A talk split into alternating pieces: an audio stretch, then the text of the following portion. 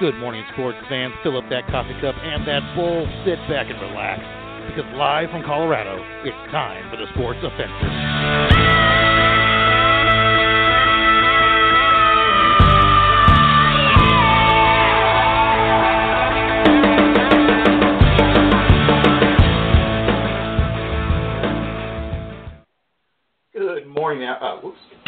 Morning out there, sports fans. Welcome to the Sports Offensive. I am your host, Mark Ademas, coming to you live from the Broomfield studios here for TSO. Uh, one of our co-hosts may not be here today. I'm not sure. I haven't heard from him. Uh, you know how Friday nights can be uh, around these parts. Uh, but uh, today we are planning to cover the NBA All-Star Game that's coming up, especially uh, the drafting that should be taking place. I, I don't know if it's today or tomorrow, or I'm, I'm guessing it's sometime soon uh, Uh, for the game. Uh, for uh, the draft is going to take place live February 7th on TV. oh, so when's the All-Star Game? Uh, the All Star game is Got to be like the 14th, Like then, or the the 8th or- Valentine's Day. is it the 8th? Oh. It's, it's right around. It's, Oh, that's interesting. So they're not gonna have any time to like practice together or anything. oh no, this is kind of you get thrown right into the mix. I think is really I mean, what it, what it like it matters, right? I mean, there's no yeah. fouls being called. and Exactly. It's just running up and down the court full speed. Yeah. Uh, well, anyway, when you find that, go ahead and chime in. Um, we're also going to chat about the MLB Hall of Fame inductions and the non-inductions, if you catch my meaning. Uh, we also want to review the AFC NFC Championship game, maybe a tiny bit of a Super Bowl preview. Uh, we can also do more of that next week. We, you know, you have the whole week off with the Pro Bowl, waiting for that Super Bowl matchup, which uh, should be a good one. But uh, let's see. It looks like the what now? 17th. So the game is on the 17th. Yeah. What time is that? Uh, it is uh, six o'clock east or six o'clock our time, eight o'clock Eastern on TNT. And that must be a Sunday because Valentine's Day is on Thursday. It is so- a Sunday, and uh, they will be doing the reserves, uh, picking the reserves next week Oh, um, okay. before the draft, and that's why they're going to they're going to be doing it. So, well, they better pick Joe uh, Joe Kitcher. What, what is his name for the Nuggets? uh, Joe Kitcher was wrong. suspended last night because he went on Yeah, the that's not fair.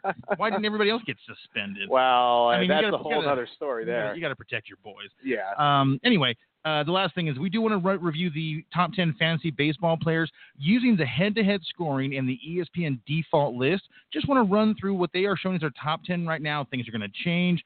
We still don't even have Machado or Bryce Harper signed to a team, so things will change. But you know what? It's not that big of a freak out. It may seem odd.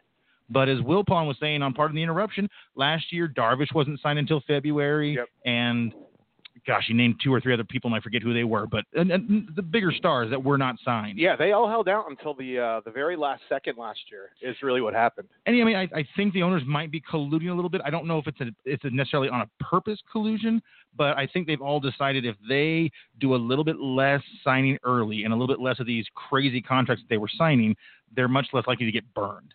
Yeah, and I think that you hit it right on the head right there. I mean, these guys are holding out a little bit, and I think the owners are getting a little more leverage of not putting that huge contract out there right at the start of free agency to get the guy they want.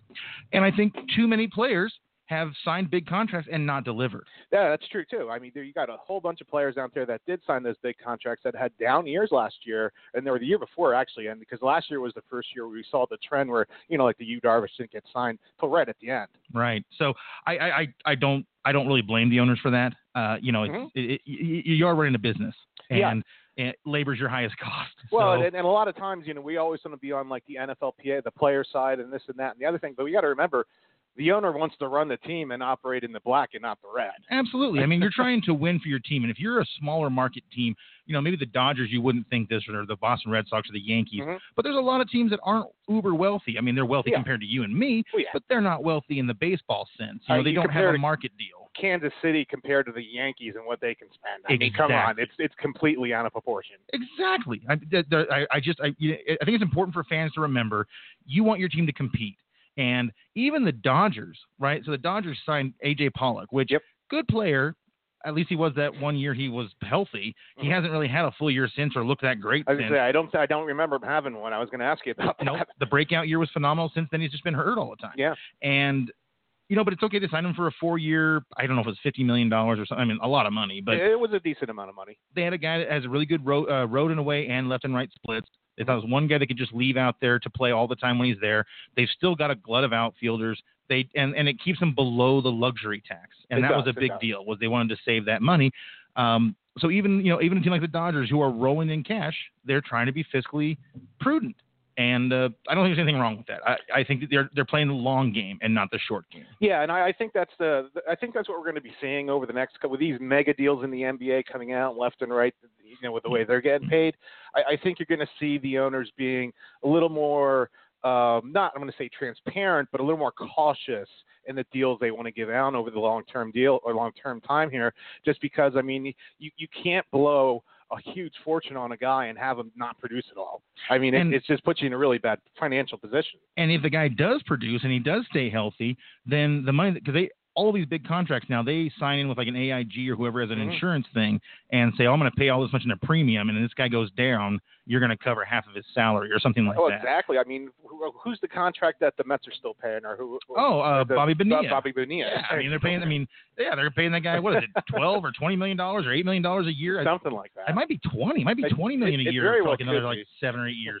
uh, you know, hey, that that's the kind of job that I need. You know, where I'm getting paid to do nothing and getting paid millions. We and, and, the thing is, you haven't heard a word from Bobby Bonilla. Oh no, no, no. In a long time. I I don't remember the last time I ever even see him give an interview.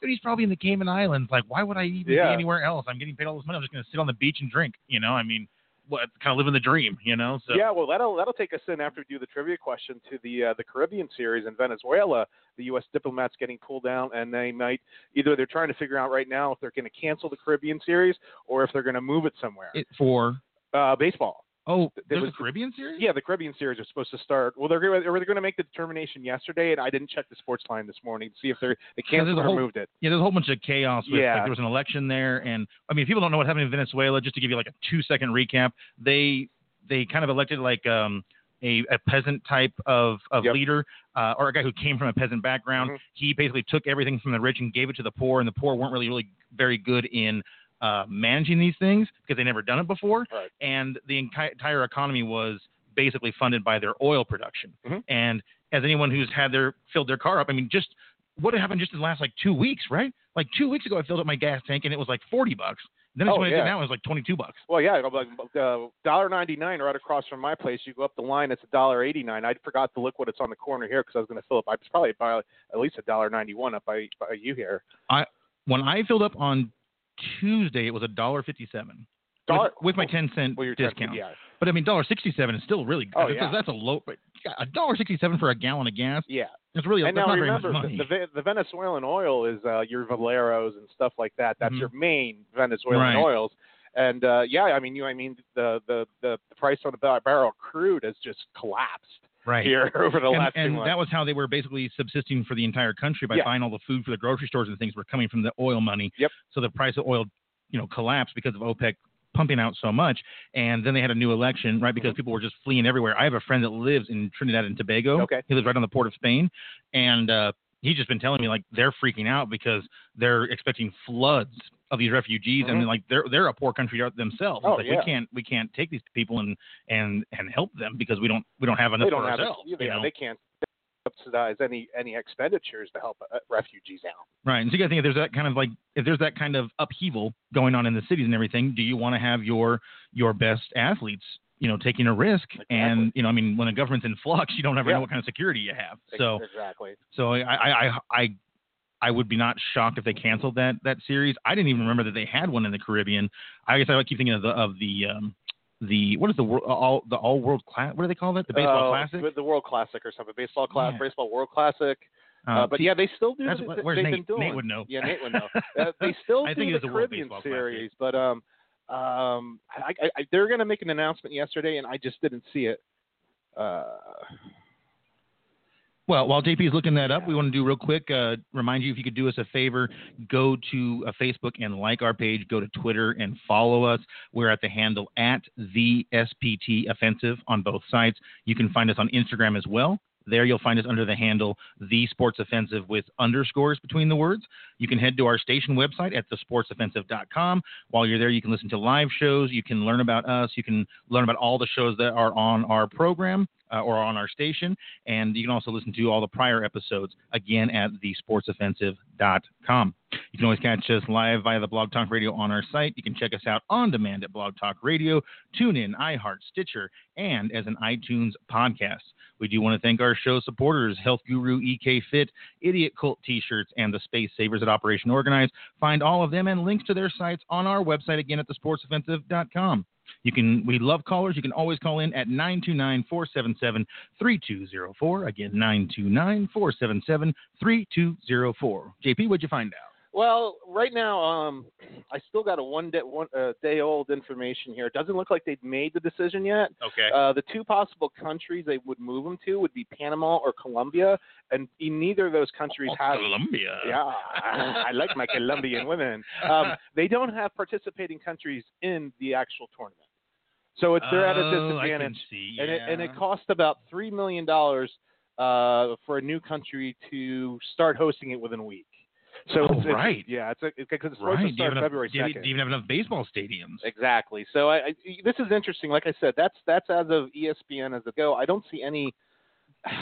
And you know, I'm not sure if Manny, Manny Machado was born in the U.S. or if he was born abroad. I wonder if he's supposed to be in that series. You know, that's a really good question. He probably wouldn't risk playing, I, I don't think he'd risk playing. right? I mean, maybe you do it to showcase yourself, but I mean, he played well in the playoffs, so you've got your showcase. You know, he's a great talent. It's Yeah. just whether or not you want to deal with the headache. And Exactly. you know, I know the Dodgers haven't even like sniffed at him, which is kind of shocking. But I did hear that they might look in the mid-season to trade, or at some point in the season to trade for, uh, you know, uh, Corey Kluber Mhm. or uh, who was the other person they were talking about? It wasn't a pitcher, it was a position player. Oh, uh, Realmuto, the uh, Yeah, catcher for the Marlins. Yep, yep, yep. And uh, I'd love to see them pick up Realmuto. Yeah. Um, I don't know if they'd have to get rid of somebody at some point to cover that. But um, and just on a side note, before we get into everything normal, uh, Adrian Beltre is going to be his number retired, jersey retired by the Texas Rangers, Mhm. only the third person in their history. Yep. You think about the fact that he started with the Dodgers, right? Had a few okay seasons. He had, obviously had talent, but didn't didn't play great. And then he had a bone spur in his ankle, or um, not his ankle, but his uh, his heel. His heel. Yep. So he couldn't put like big pressure on it. And because of that, it forced him to keep his weight off his front foot when he was hitting. hmm And for the first time in his career, he stayed back on the ball. Yep. And the guy had an MVP caliber season. He should have won the award. He should have hit 50 homers. Uh, I think he batted like 325 with, I don't know, 47 homers and 130 RBIs or something like that. It was an Yeah. amazing season. Dodgers decided not to sign him. Then he went to the Mariners, had a good career with the Mariners. Mhm, Yes, he did. Then I think it was he went to Boston after that, and he crushed it for the Red Sox. Then he went to the Rangers and did well enough that he's have his number retired, Yep. and he just quit playing like Not that long this ago. year, last year. Yeah, I was I- gonna say it isn't. It's not been that long. yeah. I think I think he might have even been on the roster last year and then got injured or something, or maybe he retired off season. I can't remember, but all I know is, uh, boy, the Dodgers could have just kept him, Yeah. and uh, boy, they'd have had a they'd have had a good third baseman for the last how many years? Twenty two years. yeah. So anyway, you know, no no crying over spilled milk. No, So- no. You can't look in the hind. Hindsight is always twenty twenty. Exactly. You know, well, well, in my case, maybe about, you know, like uh, 15, 20 or something like that. Man, my, my- my vision's pretty bad.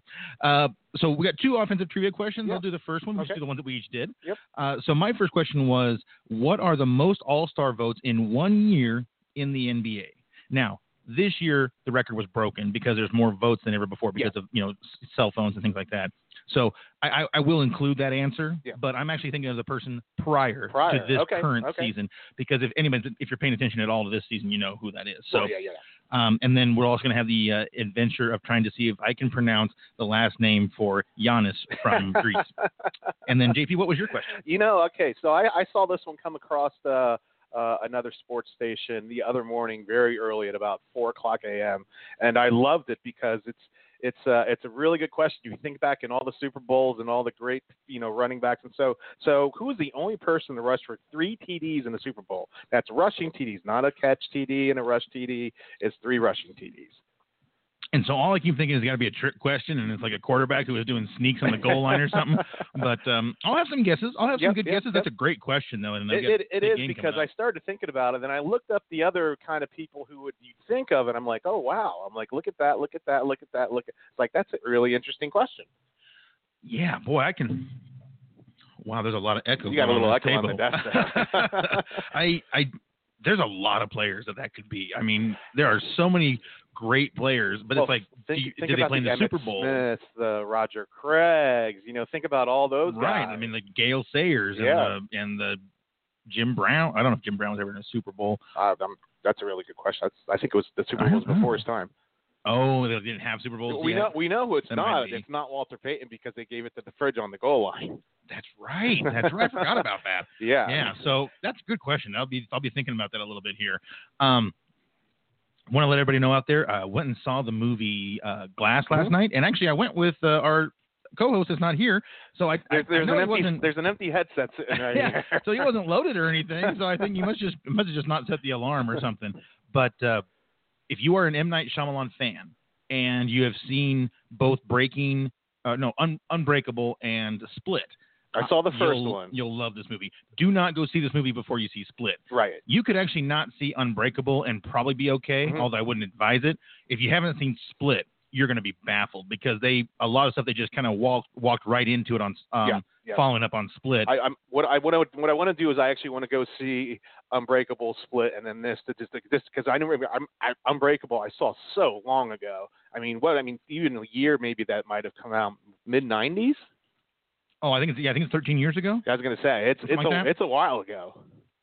And uh, what's really crazy is the son of Bruce Willis in that movie. They cast the same actor as his son Okay. in this movie, and boy, you can tell. I mean, that that it was a little kid in that movie. He's Yeah, an adult yeah, in this one, but a- boy, he looks like the same And, person. and the reason I remember that because I remember the purple collar on um, Samuel L. Jackson, Mhm. and then I remember Bruce Willis worked at Franklin Field in Philadelphia. ah, because they, they they filmed a lot of it at Franklin Field. He was one of the guys that worked Nice. there. So that's that's because I, as soon as I saw the previews for uh, uh, uh, uh, the Glass, I was like, this is reminding me of someone, and that's when Mhm. I asked you guys last week, and I'm like, okay, now now I get it. yeah, so it's a trilogy now, I guess, Yeah. and uh, there may be more coming based on how this movie went. But um, let me just say this: it was not what I thought it was going to be at all, Mhm. but I thought it was fantastic. cool. So, unlike my feelings on the Last Jedi, where Rian Johnson tried to subvert expectations and it was horrible, this one subverted my expectations and was fantastic. Right. In fact, it might be my favorite movie outside of uh, from M Night Shyamalan, outside of Lady in the Water, which Okay. a lot of people don't like that one, but that's actually my favorite of his. So, Mhm. Highly recommend going to see that if you're a fan of his films. Yeah. So, just want to put that out there. And uh, I don't count The Airbender as one of his films. I think it was made for kids, and I Mhm. think he did a horror film, not not kind of not kind of split. I feel like he did a horror film, and or directed a horror film, but I don't know if he wrote it or not. But Mm, I wouldn't know the answer to that one. Yeah, off the top of my I head. I just my mind's just going in all sorts of directions. So, jumping over to the NBA. So, uh, it, we've got a great season going in the NBA. I mean, We do, you got the. Bucks in first place in the in the uh, East. We've got the Nuggets in second place in the West. There's a lot of teams that are not prototypical of what you would expect in an NBA season. And I think that's a great thing. It kind of makes it more exciting. So for the East, we've got the Bucks in first, then the Raptors, then the Pacers, the Sixers, the Celtics, the Nets, the Heat, and the Hornets are all the playoff contenders or, or currently in the playoff position. Mhm. The Ca- Cleveland Cavaliers, LeBron leaves last year. They are in the finals. They have nine wins. Yeah. So just kind of goes to show you Show something you. there. In fact, you look at the Lakers since he's been out with his groin injury, and they've been abysmal. But I'm I think when he comes back, he'll at least get them into the playoffs. We'll see what happens. They're one game above 500, one game out of the playoffs. they're going to lose. They lose uh, Lonzo now too for a little bit. Oh, I saw that. And that was a, Yeah. that was a hammy or the Achilles. Uh, I think it was his hamstring that he hurt earlier in the year, and I think he re-injured it. Okay, because I thought you guys head, carrying yeah. him off the off yeah, the court. yeah, yeah. So- He's going to be gone for a couple weeks. Yeah, that's never a never a positive sign. But you know what? Get your injuries done early. We saw the Warriors looking pedestrian, and then they got Steph Curry back, and they got uh, Boogie back, and uh, now they're you know I, They're, what, they're are they, nine, nine and and one in the last ten. And Yeah, they, they, so- they play tonight. They, So they play Boston tonight, actually. Ooh, nice. Yeah, and they play Boston. They played him in Boston too. And Irving's fine, right? He's Yeah. he was just he's, playing right now. Yeah, yeah. yep. Um, and so the the Western Conference goes the Warriors, the Nuggets, the Thunder, the Pacers, the Rockets, the Jazz, the Spurs, and the Clippers, which is kind of a surprise. I want to say this. So we talk about how Harden is having an amazing, epic scoring season. Yeah, yes, he is. I mean, he's got like what fifty, like three times, and Well, Over he, 40 He just had like 61 at uh, MSG on Wednesday night or Thursday night. Uh, no, Wednesday night, and um, he went for only 35, which makes his over 30 point total uh, 22 games now since December 13th. and most of them are unassisted, which means he's bringing the ball up himself and shooting. Now that is the point I was going to get. That's to. the point I think all of us want to get to. I think the Rockets are going. The fans are going to be really disappointed in the playoffs because in the playoffs, defense is top notch, and you're It- it not going to just score on your own. You can't do that's, all ISO. That's plays. one of the. It's one of the hardest things to do is basically just make yourself the number one player of just a pure shooter. Because I mean, if you have a down shooting night, and CP3 is supposed to come back tomorrow, maybe they're they're they're shooting for tomorrow. That certainly helps. Yeah, but I mean, if you have a one-dimensional team like that, where you you're not getting even assists to people, or he's getting a, people are getting him assists, and he's bringing the ball up, well, then you're going to double him. Right. And if he goes cold, you're in trouble. Yeah, I, I, I think that it's gonna it's a spells disaster for the Rockets. Yeah. But maybe they can get a player. Uh, I, I don't know what, what happened with Carmelo Anthony. Wasn't he supposed to go play for the Rockets? And Well, he played and they just stunk, and then they uh, they dealt. I don't even know who they dealt him with. They were going to wait for the right situation to deal him, and I just I or they just release him. I don't know. I, I'm not sure what actually happened to him. yeah, I, 'cause I remember, I remember there was all that chaos in the beginning of the year Yeah. after he had gone to the Thunder and all this kind of stuff. And He just know, didn't fit in. His his style. He's he's older. His style isn't fitting in with the way he, he's not a bench player. He never was well, a bench and he never player. he never played defense. Yeah. And so when he can't shoot anymore or become a prolific scorer, he's just kind of worthless. And he Yeah. didn't he didn't really ever. It never seemed like he learned to adjust his game. You know how like a player Mhm. they start to lose their athletic ability as they get older. We all do. And but they had but they can replace it with sh- super sharp knowledge of the game Yeah. and awareness and and using their experience. Like how many times you and I right, watching the game on TV, whatever sport, and you see a player do something stupid, and you're like, "What is wrong with that guy?" I mean, that's like the prototypical thing you don't want to do. And I think what actually ends up happening is that we forget that we have 40, however many years of life experience, and we've been watching sports for at least two thirds of that time. Mhm. And these guys are, you know, in like 22, and it's like at 22, how many stupid things did we do, or how little did we think about Mhm. things? And it is really, really kind of shows up for me in two places. One is in football, where they make a uh, a really bad timed penalty or holding call, Mhm. and you're like, you or, or or especially the block in the back. Right Oh, on, a, yeah, on a yeah. kickoff return, you're like, no one's gonna not see you do that. You're out in the middle of the field. Everyone's gonna see that. The referee's gonna gonna nail you on that. But then you think, oh, you know what? They don't know that. They've only been playing in college where the officiating is not as sharp. You know, they don't have as many refs on the field. And they in high school they probably didn't get called for anything. So, you know, it, it's an experience thing they have to learn. Where I see it in basketball is when a team is up by four points and they foul a guy shooting a three pointer, Oh, that's or up thing. by up by Yeah. three and they foul him taking a three pointer. But I think it's the it's the it no, it's the fouling on a three pointer, right? Because if, if you're up by three, they sink that three and you foul them, then they get a shot. They get a shot, And they can get four four-point points and take you out. play. And I remember Indiana University did that to Duke, and they were up by the three, and or they was up by four, and the guy they actually fouled them on the Mm-hmm. foul line or something like that. I, it, was, it was back when um, it was the guy that took over for Bobby Knight when he got fired. Okay. Um, was, uh, what was his name? He didn't actually. I mean, he, he actually took the team to the finals the next year. he but did. then- it was. Uh, Oh, he went somewhere else after Indiana because they he kind of soured there quickly. oh man. What was his name? testing my sports knowledge here, and I I know who you're talking about. I can't think of his name though. Uh, if my stepdad's listening, maybe he can text over, or or uh, our fa- or fan Perry can can maybe uh, shoot me a quick message. Uh, I want to say his last name was Davis. Uh, it could be there because there was somebody that was pretty. They had a really good coach in there, and he was well known. He was he was the he was the he was the son of someone else, or I mean, it doesn't really matter. I just it just bugs me when I try to think of something I can't remember.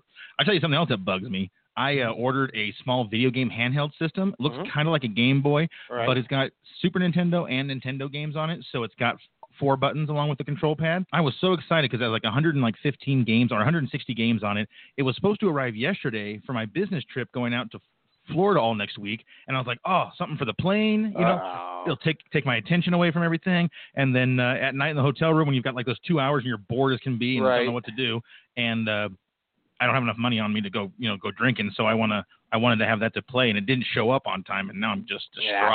Distraught. oh, I don't blame you. It was Mike Davis. Mike, Da- so Davis, I got Davis. yeah, part he was right. a, he was a 115 and 79. Uh, Bob Knight career at Indiana was 662 and 239. Read that number again. Uh, the Bob Knight number Yeah. is 662 and 239 at Indiana. Had a pretty good winning percentage. 11, 11 conference titles, 24 NCAA appearances, and three national titles. Not bad, not No, bad. I mean, I don't think it probably doesn't doesn't compare to Coach K anymore, even though Coach K learned from Bob Knight. Yeah. There's also, uh, I think it was like on Army or something. Uh, who else has been? With? John Calipari has been really good. Calipari was, was always good. Pitino was always good, but he has the scandal hanging over him. Yeah, but just Uh, as a coach, Roy, he did do Roy well. Williams, you know. Oh, abs- oh duh, Roy forgot Williams, Dean. Roy Williams, Dean Smith, um, The guy from Michigan State, Izzo, Izzo, the Hizzo. he's had a good Uh, one. Uh, um, our boy up there in St. John's, uh, what was his name? Lou uh, Lou Carnesecca. Lou uh, Carnesecca. Um, he was the old school Big Big East guy. I forget him. Who was the guy that had looked like his eyes looked like they were? It looks almost like um, Uncle Fester from the um, Addams family. Uncle Fester. Yeah, he was the coach of UNLV when they were all corrupt and, and winning. Oh, you mean my um my my my uh The big black circles around his eyes. uh you're talking uh Tarkanian. So, Yes, yes, Tarkanian. One of the all-time greatest coaches. so Rollie Massimino. Uncle Fester is all I ever can think of. of I've never heard as. that com- comparison to him. Looks just like uh, Christopher Lloyd looked in the in the newer version of the Addams Family. Well, newer version, I guess, was like '94, you know, or '93 or something like that. Isn't that crazy how stuff that happens in high school you still think of it as recent? You're I, I know. "Oh, It's like, that um, years that's a long time ago. Oh, getting old's fun. Uh, let's see. So the two top leading vote getters in the NBA All Star voting. So it was like they had a vote of of like player vote, coach vote, and newspaper vote, and then those were the five starters for each side, and then the lead voter of lead those voter. five from the fans became the captains. Is yeah, that right? Yeah. Okay. Not sure if I like that system overall, but you know what? It maybe maybe it is good because it makes sure you're getting at least at least three out of five of the best players in the in each Yeah. conference being voted as starters. Yeah. I mean, I, I I think you should trust fans a little bit more than that, and I think fans have shown a lot of times that they can be more trustworthy. But I, I guess I kind of get it. It's, they're kind of getting the best of both worlds. Right, and they they're they're doing this. They didn't want it televised last year, and, and the NHL did this a couple years ago, where they drafted both sides of the teams, and it was really exciting. They did a really good job with it. and Um, last year, last two years in the NBA, they've had good teams. they've had good teams, but they didn't want to. They didn't want to do it on TV with the egos that they have, and this year they're televising it. So Yeah, I think it'll be. Uh, I think it'll be a fun experience. So LeBron got the most votes. Yep. Um, and okay, so I'm going to take one attempt. Take, take one attempt. Giannis Antetokounmpo. Atenti, uh, uh, see, I, I had it right until you said it. Antetokounmpo. Antetokounmpo. Antetokounmpo. Yeah, yeah. Antetokounmpo. I don't know. There's like, Ante, an, there's not Ante, There's a lot of T's. Antetokounmpo. and a lot of O's, and there's an NM, and Uh, there, there, there's some falafel in there. There's some spanakopita's in well, there. maybe a hero, right? From I, could get a so- euro and can I get a little lamb shank in there? You know, slice me off a little. Have you ever been to Mumtaz over in Lafayette? No, I haven't. They make an amazing gyro. I oh, mean, dude, it is. I love tasty. euros, guys. And- I have I have uh, um uh Pete's down Pete's uh, Pete's uh Oh, P E T S. P E T E S Pete's uh, Greek. Oh. Pete owns like the uh he owns Pete's Kitchen, the the Greek Euro place. He owns like five restaurants. Yeah, because I Pete- think there's the one over here right, right by he, Burger King. He might have it. He, Pete, Pete is known throughout the whole downtown. I mean, he Yeah. is one of the biggest players. Makes some good grub. Yeah. And uh, but that Mumtaz, they have that great like like a spicy yogurt dressing that you Mhm. put on on top of the gyro. Yep. Dude, it is so good, but it is so massively overpriced. And I Ah, think it's because most of the meat is lamb. Yeah, that's that's the biggest thing when you get those. It's when you start getting that lamb shank in there and, and shaving, it just it gets up in price. And the thing is, is I can eat two of them. Oh, absolutely, absolutely. but Lot- it's like of all of a sudden it's like eighteen dollars all of a sudden. oh, at minimum. yeah, And then uh, what's the? Uh, it's called. Um, I can see the wheels when turning. you go to a Greek rest- restaurant, uh, it's a cheese that's like kind of burned onto the plate. Are you talking like a burnt It- feta? No, it looks almost like a carpaccio, Oh, but okay. cheese instead of meat. Right, right, right. I cannot remember the name of it, but Oh, I, oh, it's gonna bug me. yeah, I can't get it off the top of my head on that one. Yeah, I'll try and look it up later. Anyway, that, that- I guess it doesn't really matter. So the Giannis and am I saying that right? Giannis? Yes. Okay, so Giannis and LeBron are going to be the captains. Now, who are they going to draft? And this is a tough question because here's your player list for starters. Like you were saying, they'll they'll determine the reserve players a little later on. The reserves get picked next week. Okay, so I, they'll do that before or after they pick the starters. I think they're going to have to on February seventh. I think they're going to pick the whole team. So I think the reserves Okay. get announced next week, Okay, and then you have and then you have the draft. Yes, you, you basically pick your starters, and then you pick your reserves. Is how they're going to do it. Okay, you know what? I wouldn't mind if they did this for baseball. I'll be honest with you. It would be interesting. I know it would piss off purists, Yeah. and they'd say, "Hey, it's supposed to be National League versus American League." It doesn't even matter. It's just about showcasing the stars. It is. I mean, they're they're all stars. They're there. I mean, I think it's a great format because we, we get so used to all star games being just these uh things of show and not Mhm. really like you know the NHL put a little dollar amount on the incentive for the, uh, Right. the winning because that's tonight.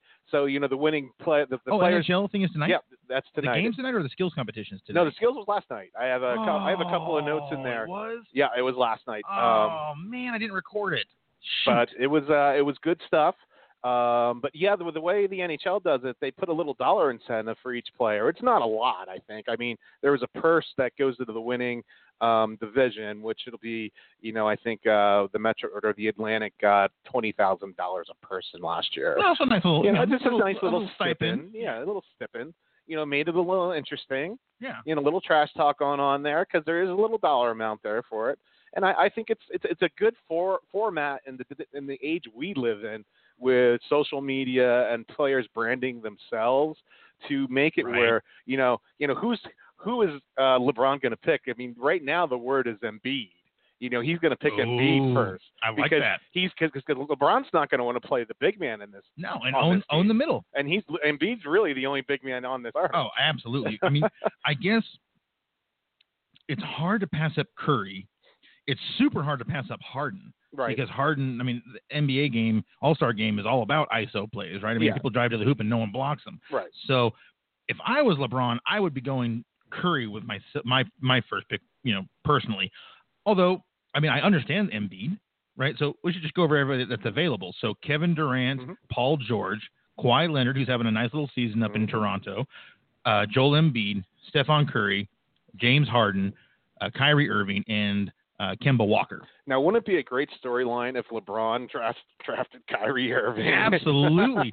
and in fact, I wouldn't be shocked if his little uh, mea culpa to LeBron last week about I can't remember, I, I can't remember exactly what it was he was apologizing about something I- about being arrogant or young and stupid I- or whatever. It, it, it basically ran, uh, came down to that he was really saying that you know I was young, I didn't really know the, the process of winning a championship yet because you know now he's in Boston, he's the big dog up there, and he's looking Right. at the younger kids, going, you know, here's what we got to do, and because he called out a bunch of players in Boston last week. and he's probably like, he's, and then just like it just uh, it dawns on you, right? You're like, oh, you know, damn it, I, you know, if I hadn't done that stupid thing, Right. this would have done this, and it's like the, you know, learning from the Kobe mistake with with Shaq. I mean, yeah, who knows how long that team could have gone on? Another You're- you're- six years. you're right. You know, kept Big Shot Bob on there and Mhm. Derek Fisher playing the point, and maybe even Rick Fox I was a gonna say, extra can't forget about Rick, Rick Rick Fox getting a couple extra in there. you know, he was on the match game the other night, and oh, was boy? I tell you what, the guy still looks like he could play basketball. Oh well, Rick Rick Fox made an appearance on The Big Bang Theory actually a couple years ago. Did he really? Oh yeah. And he's not married to Vivica anymore, right? They got I don't. divorced. I don't think so. yeah, I haven't seen her in a long time, Yeah, so I, I haven't. she had kind of a short-lived career. Yeah.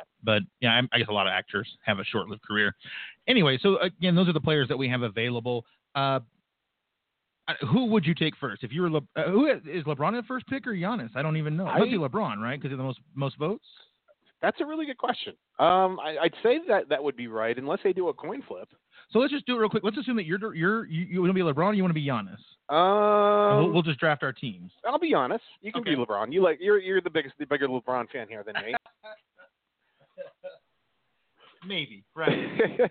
I'm just kidding. Okay, so I'm gonna go with LeBron team here and Giannis, which I don't feel how I don't understand how that spells Giannis. I mean, I, I understand the G part because of, of Greece, but the, the I kind of throws me off. Anyway, uh, obviously, like I say, it come down between Harden, Curry, Embiid, Durant, or Irving. Maybe for myself, I would say give me the unbelievable scoring and defensive Curry to be on the outside perimeter while I, as LeBron would play the inside. Okay. So Curry okay. is is gone. I would take Embiid. Okay, so we're gonna have Embiid going to Giannis. Okay, so uh, boy, this is where it's really hard, man. Boy, this is tough. Um, as LeBron, I'm going to want to play the point, so I'm not going to take Irving yet. So is it Durant or Leonard or Harden? I mean, what a decision to make here. Harden plays small forward, is that right? Yeah. And Curry plays shooting guard, right? Yeah. So I'm going to go ahead and take Harden Okay. with my next pick. I'm going to go since I've got myself in Giannis. Um, I'm going to go with another guy that can dish the ball down to Embiid with Durant. Okay, so Durant, a massive scorer. Okay, now this is kind of what does Kemba Walker play? Is he point guard? Uh, Kemba Walker, uh, point guard or power forward, one of the two. that's a big difference. Who does he play for? Bucks? No, that's uh, Giannis. Sh- uh, Charlotte, uh, they were. He just dunked on somebody last night, really badly. Yeah, this is terrible that I don't know who he plays for. Well, he's also kind of an addition onto it. Boy, you just pulled up Walker's there. Yeah, I put Walker and give me a whole bunch of old person Walkers. But they know I'm only carry about sports.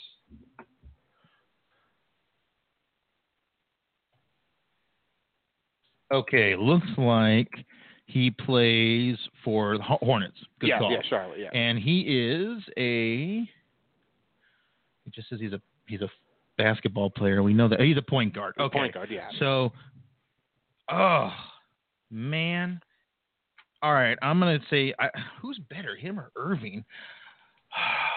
I'm gonna go Irving. I'm gonna take it. Let's let's So right now I've got Giannis, Embiid, Giannis Embiid and Durant. and Durant. Then I'm, I'm going to go James Harden just because I want the guy just to be a. I already have him. Oh, you did? I'm sorry. Yeah. I thought you took Curry.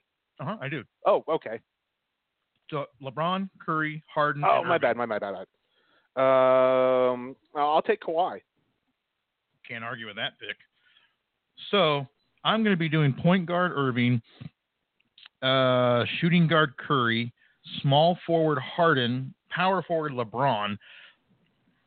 What position does Paul George play? I mean, that's who I got to take anyway because I already got a Uh, point guard. Paul George is a a, a, a forward. Or, I think you're right. So he'll probably play power forward and probably put I'd probably put myself LeBron at center, even though it's not he's not really a center. Um, and so that leaves you with Kemba Walker. with Kemba, which I'm fine with. Yeah. So how do you line your team up? I guess you're going to do well. Obviously, Walker's going to be your point guard, Yep. Embiid will be your center. Yep. Uh, so Durant, Leonard, Leonard will be your small forward or your shooting guard. Uh, he could be either. I mean, they could be interchangeable. I'll bet you do shooting way- guard there. Make make uh, Durant your small forward and Giannis Mhm. your power forward. Mm-hmm. Maybe or maybe switch you and Durant. Yeah, just switch them up. It, it, it if you, you know, with the way these guys play, it doesn't really kind of make a difference sometimes.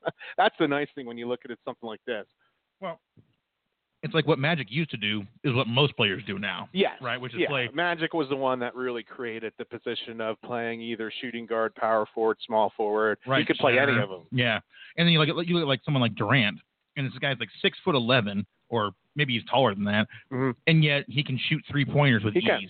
I Yeah. mean, how is that possible? How can someone that tall? I mean, you're eye level. You're almost eye level with the stupid ball uh, with the net or the, you the are, rim. and, and, he has such a really nice shooting stroke from downtown. That's the other thing.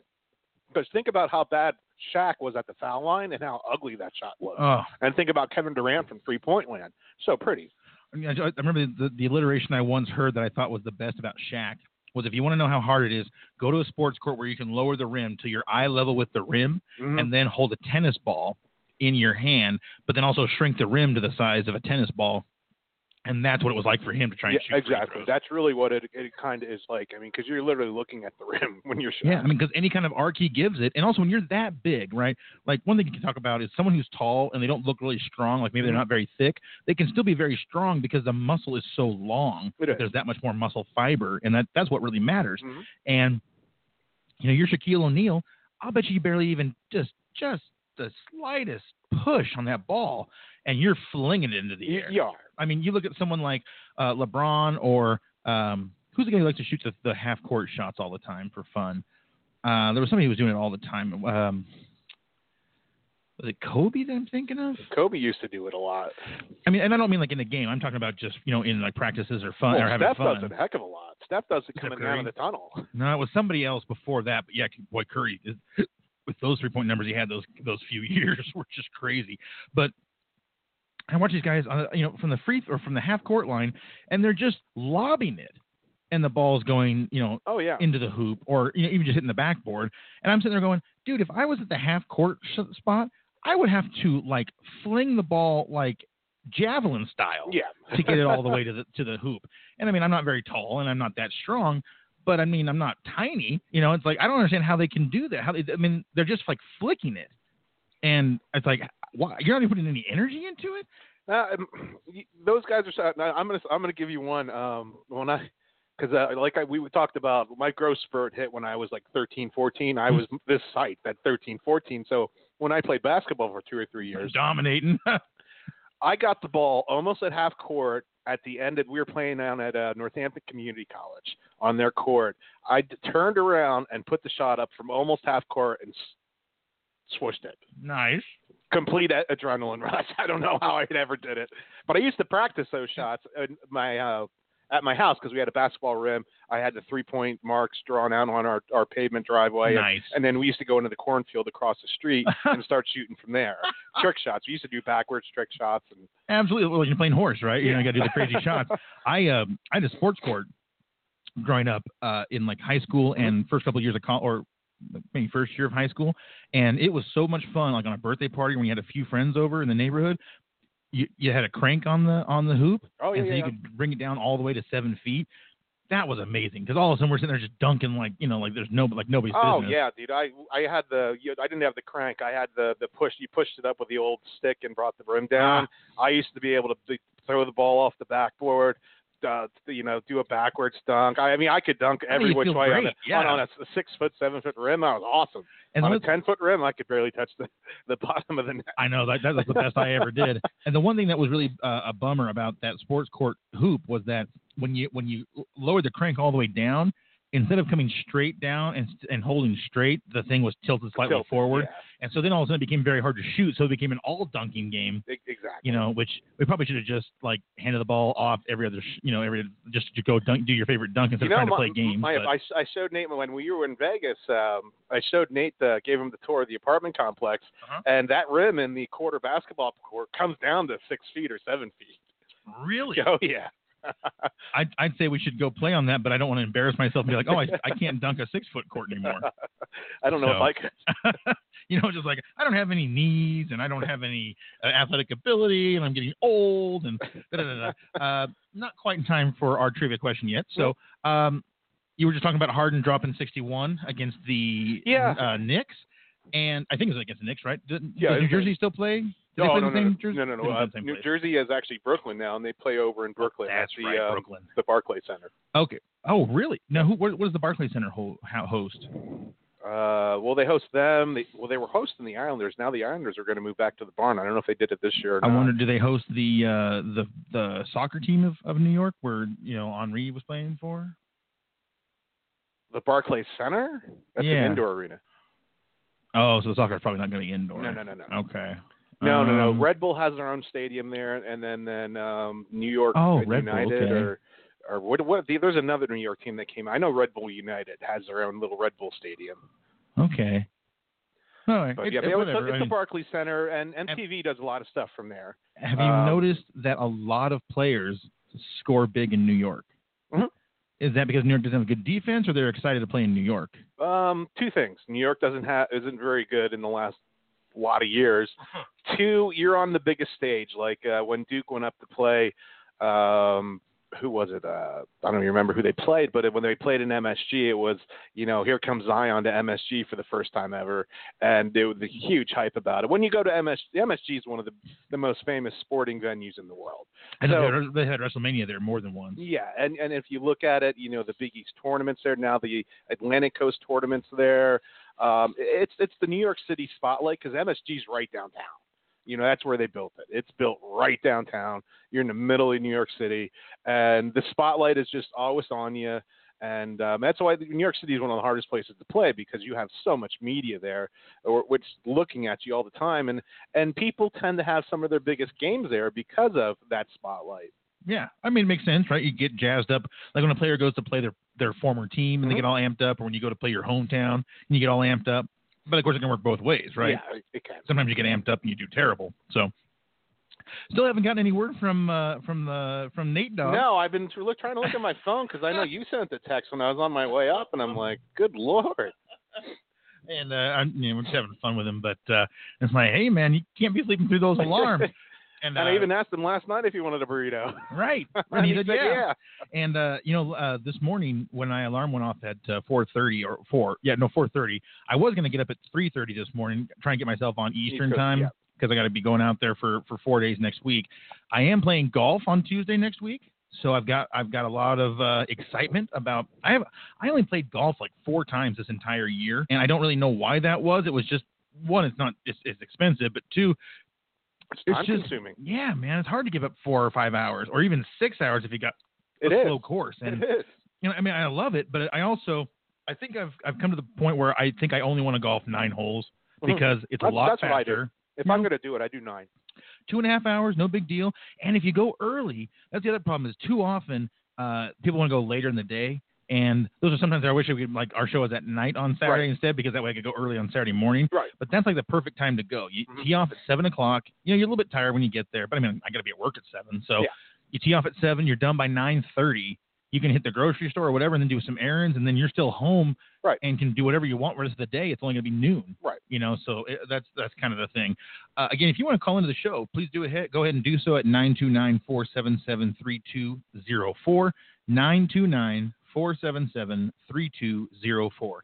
929 is a New York area code, I think. I believe it is. Mm-hmm. I think when I, had, I, I called in one of their helplines um, when we were dropping shows, I think it was a, a New York person that answered. Yeah, that's just that. I, for some reason, that's what that that number pings in my head. And I'm doing a lot. Of, I've done a lot of phone yeah. sales, so I, I think that's what it is. The uh, yeah, I think it's New York. Uh, obviously, for people who don't know, in Colorado, it's 303 or 720. Or 970. Oh, is 970 for the mountains? Uh, Loveland in the mountains. Oh, okay. Because that's what I have. Oh, you have 970. Yeah, I'm, I'm a 970. Okay, so well, three, yeah, 303 and 720 are mostly like this the uh, urban population. Yeah, the so. urban Boulder, Denver, yeah. Colorado Springs. I still have actually Colorado Springs is seven one seven. I got a 303 on my cell phone, and that's why I'm never changing because yeah. 303 is an original. 303 Mafia makes you think about the uh, Seinfeld episode, right, where Elaine gets. Oh uh, yes, she gets that other number. Goes from two one two to a six four six. You don't live in New York City. You're like, is this? You know, it's in the city. What city? New Jersey or uh, Hoboken? And just like, no. Anyway, uh, Oladipo for the Pacers has torn his uh, that's escaping me. Do you remember what, what he actually tore? I'm gonna let you finish chewing, but um, one of the ligaments that um, attaches his quad, I believe it was. Oh, okay. So uh, whatever it is, he's out for the year, yeah. which is not good news and for the Pacers. They're they don't expect him to be ready to start next year at the beginning. Of the oh. year. You know, he's Oladipo is a IU uh, player mm-hmm. and uh, had a nice one year, two year. I always think the problem that IU runs into with basketball and you know, they got shelled by Michigan last night. I oh, think, yeah, I think they did. They were losing by well, it, 20 Michigan was... Michigan beat them last night. The the the, the worst they've ever beat an, an Indiana team last night. Michigan, really? Michigan is number five in the country, right? 19 and one. Right.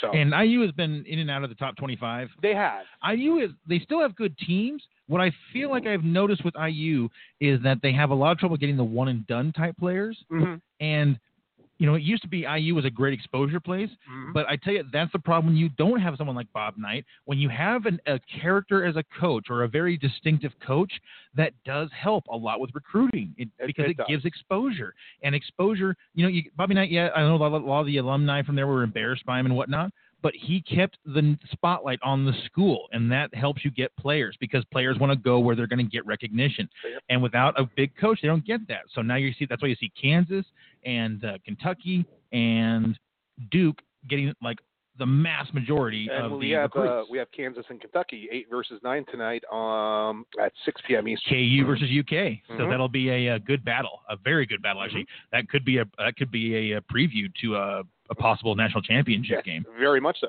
So uh, obviously Duke with those those four crazy freshmen that are just Uh, lighting up the yeah. world. Uh, you'd think that they would be a, a big a big hit. I do hope yearn to see like a elite eight matchup with Gonzaga and Duke. That would be nice. Uh, you know, uh, it, would be it would be really really nice. And then congratulations to Gonzaga women's team. They are in the top 25 right now too. So Gonzaga representing strong in uh, basketball. Gonzaga is no longer a Cinderella, folks. They are. a, they're just a legit team. They So really are. don't don't uh, come back or that's not what I was thinking. That, I was trying to think of a different song verb verbiage. I don't remember. Cinderella does not old. have a shoe anymore. she, she's got full on clogs, I guess. Yeah, well, she's she's already li- uh, she's already living in the castle now. So Yep. Uh, see Stephen Curry to join brother Seth in the three point shooting contest. Yeah, Who does gonna- Seth play for? That's a really good question. That he plays. Uh, I just had this on. I just had it on the thing this morning. I. Uh? Hold on a second. Now I haven't seen question. who's going to be playing in the three point contest. I think uh, did did Clay win it last year or did he lose last year? And he won That's two years ago. I know he won two years ago. But But, uh, I think it was two years ago he won. I don't think he won last year. No, I can't remember who all was in it last year, but there was a lot of duds last year, if I remember correctly. Oh, that's right. right. Portland Trailblazers. Seth plays for. Oh, okay. Yeah. Okay. And uh, how many years has he been playing? Do you know? Mm, that's a good question. I'm guessing it can't be more than like I can't remember if he's older or younger either. I think. I think he's I think he's younger. yeah. Who did Steph Steph Curry play for? Steph out of college. Yeah. Uh, What was his college Dayton? team? Dayton. That's terrible. I, I, I believe it was Dayton. that's that's the problem with the one and done. You don't you don't associate a guy with you know very long. I do remember Carmelo played for for Syracuse. but- Mhm. He was a Cuse boy, and Uh, and the Carmelo came straight off the streets in New York City playing street ball. Right. And I mean, like and I that, I think that's why he's having such a problem being a secondary player right, Right, and in college it works because of the same reason it works in college football when you're just a high talent and even you have no a ten set head because you know your talent is so high that you can just run by people. Okay, so Seth uh, Seth is 28 years old. And Steph, Steph is thirty, That's that's a good question. maybe he's twenty. Well, Yeah, no, he's 30. So yeah, it's, He's 30, Yeah, okay. yeah. So he's two years older than his his little brother. wow, so many players are hitting thirty, and I think about I saw 'em- I saw their rookie seasons, and Oh yeah. Uh, you know, it's like you remember when Steph came, Stephen came in the in the in the league, and that's when the Nuggets were actually still good, and then they Yeah. had that one year where the Warriors beat the Nuggets, and that was when we still had um, the guy that went and played for the Warriors. He's still on the Warriors, I think. The shooting guard, real good defender. Um, oh goodness. Oh, he was so good for the Nuggets, and then we lost, and they signed him. They then he went to the Warriors after we lost to the Warriors. I know you're thinking of. Um, oh, this is terrible, man! What a terrible morning. I need to like you know, Brain this, fart. This is this is my getting up at you know at four thirty trying to get on Eastern time, and I'm not this, this- thinking. This, is me actually sleeping for once. oh, who was it? I mean, gonna if- bug if- me all day. if I get three hours of sleep, I'm great. If I get six or seven hours of sleep, I'm horrible. dude, okay, I have to look this up. Look- you go- talk for a second. Go ahead and look it up. But yeah, Oladipo is uh, he's going to be out. And then you know I'm looking forward. I, I don't technically. I mean, with some of these young guns coming into the dunk contest, it's getting a little more interesting. There's a bunch of college kids that are pulling off some crazy dunks right now. Um, the kid down at Murray State is is is one of those guys. But Andre Iguodala. oh, Iguodala, yeah, That's yeah, that's that's who I thought. great defender. Yeah. and that was the last time the Nuggets were good. Yep. Was when he was on the team, and they lost to the Warriors, and that was the first year the Warriors were anything. Yeah. And that was when Steph had changed his workout routine, and strengthening coach, to focus on keeping his ankle healthy. Healthy, yeah, and yeah. ever since he kept his ankles healthy, he's been one of the best players Mm-hmm. in the league. So it just goes to show you, if you don't spend as a team on health, you know, nothing else really matters, man. If your players aren't able to go out there, and you see it a lot with the same teams, don't you? Mhm. Baseball, football, and basketball. A team that just does not have their stuff together, or their owner doesn't spend a lot on the facility. It's like, you know what? Spend more money on your healthcare facilities in the stadium then your weight room, then the locker room. Yeah. You know, just be smart. Do what you have to do for your players to be on the floor. So, um, but that's my soapbox, having no money and not having to make those kind of decisions. Uh, let's move on to baseball. Sure. Yeah. All right. So first off, we just wanted to give a, a shout out to Ichiro Suzuki.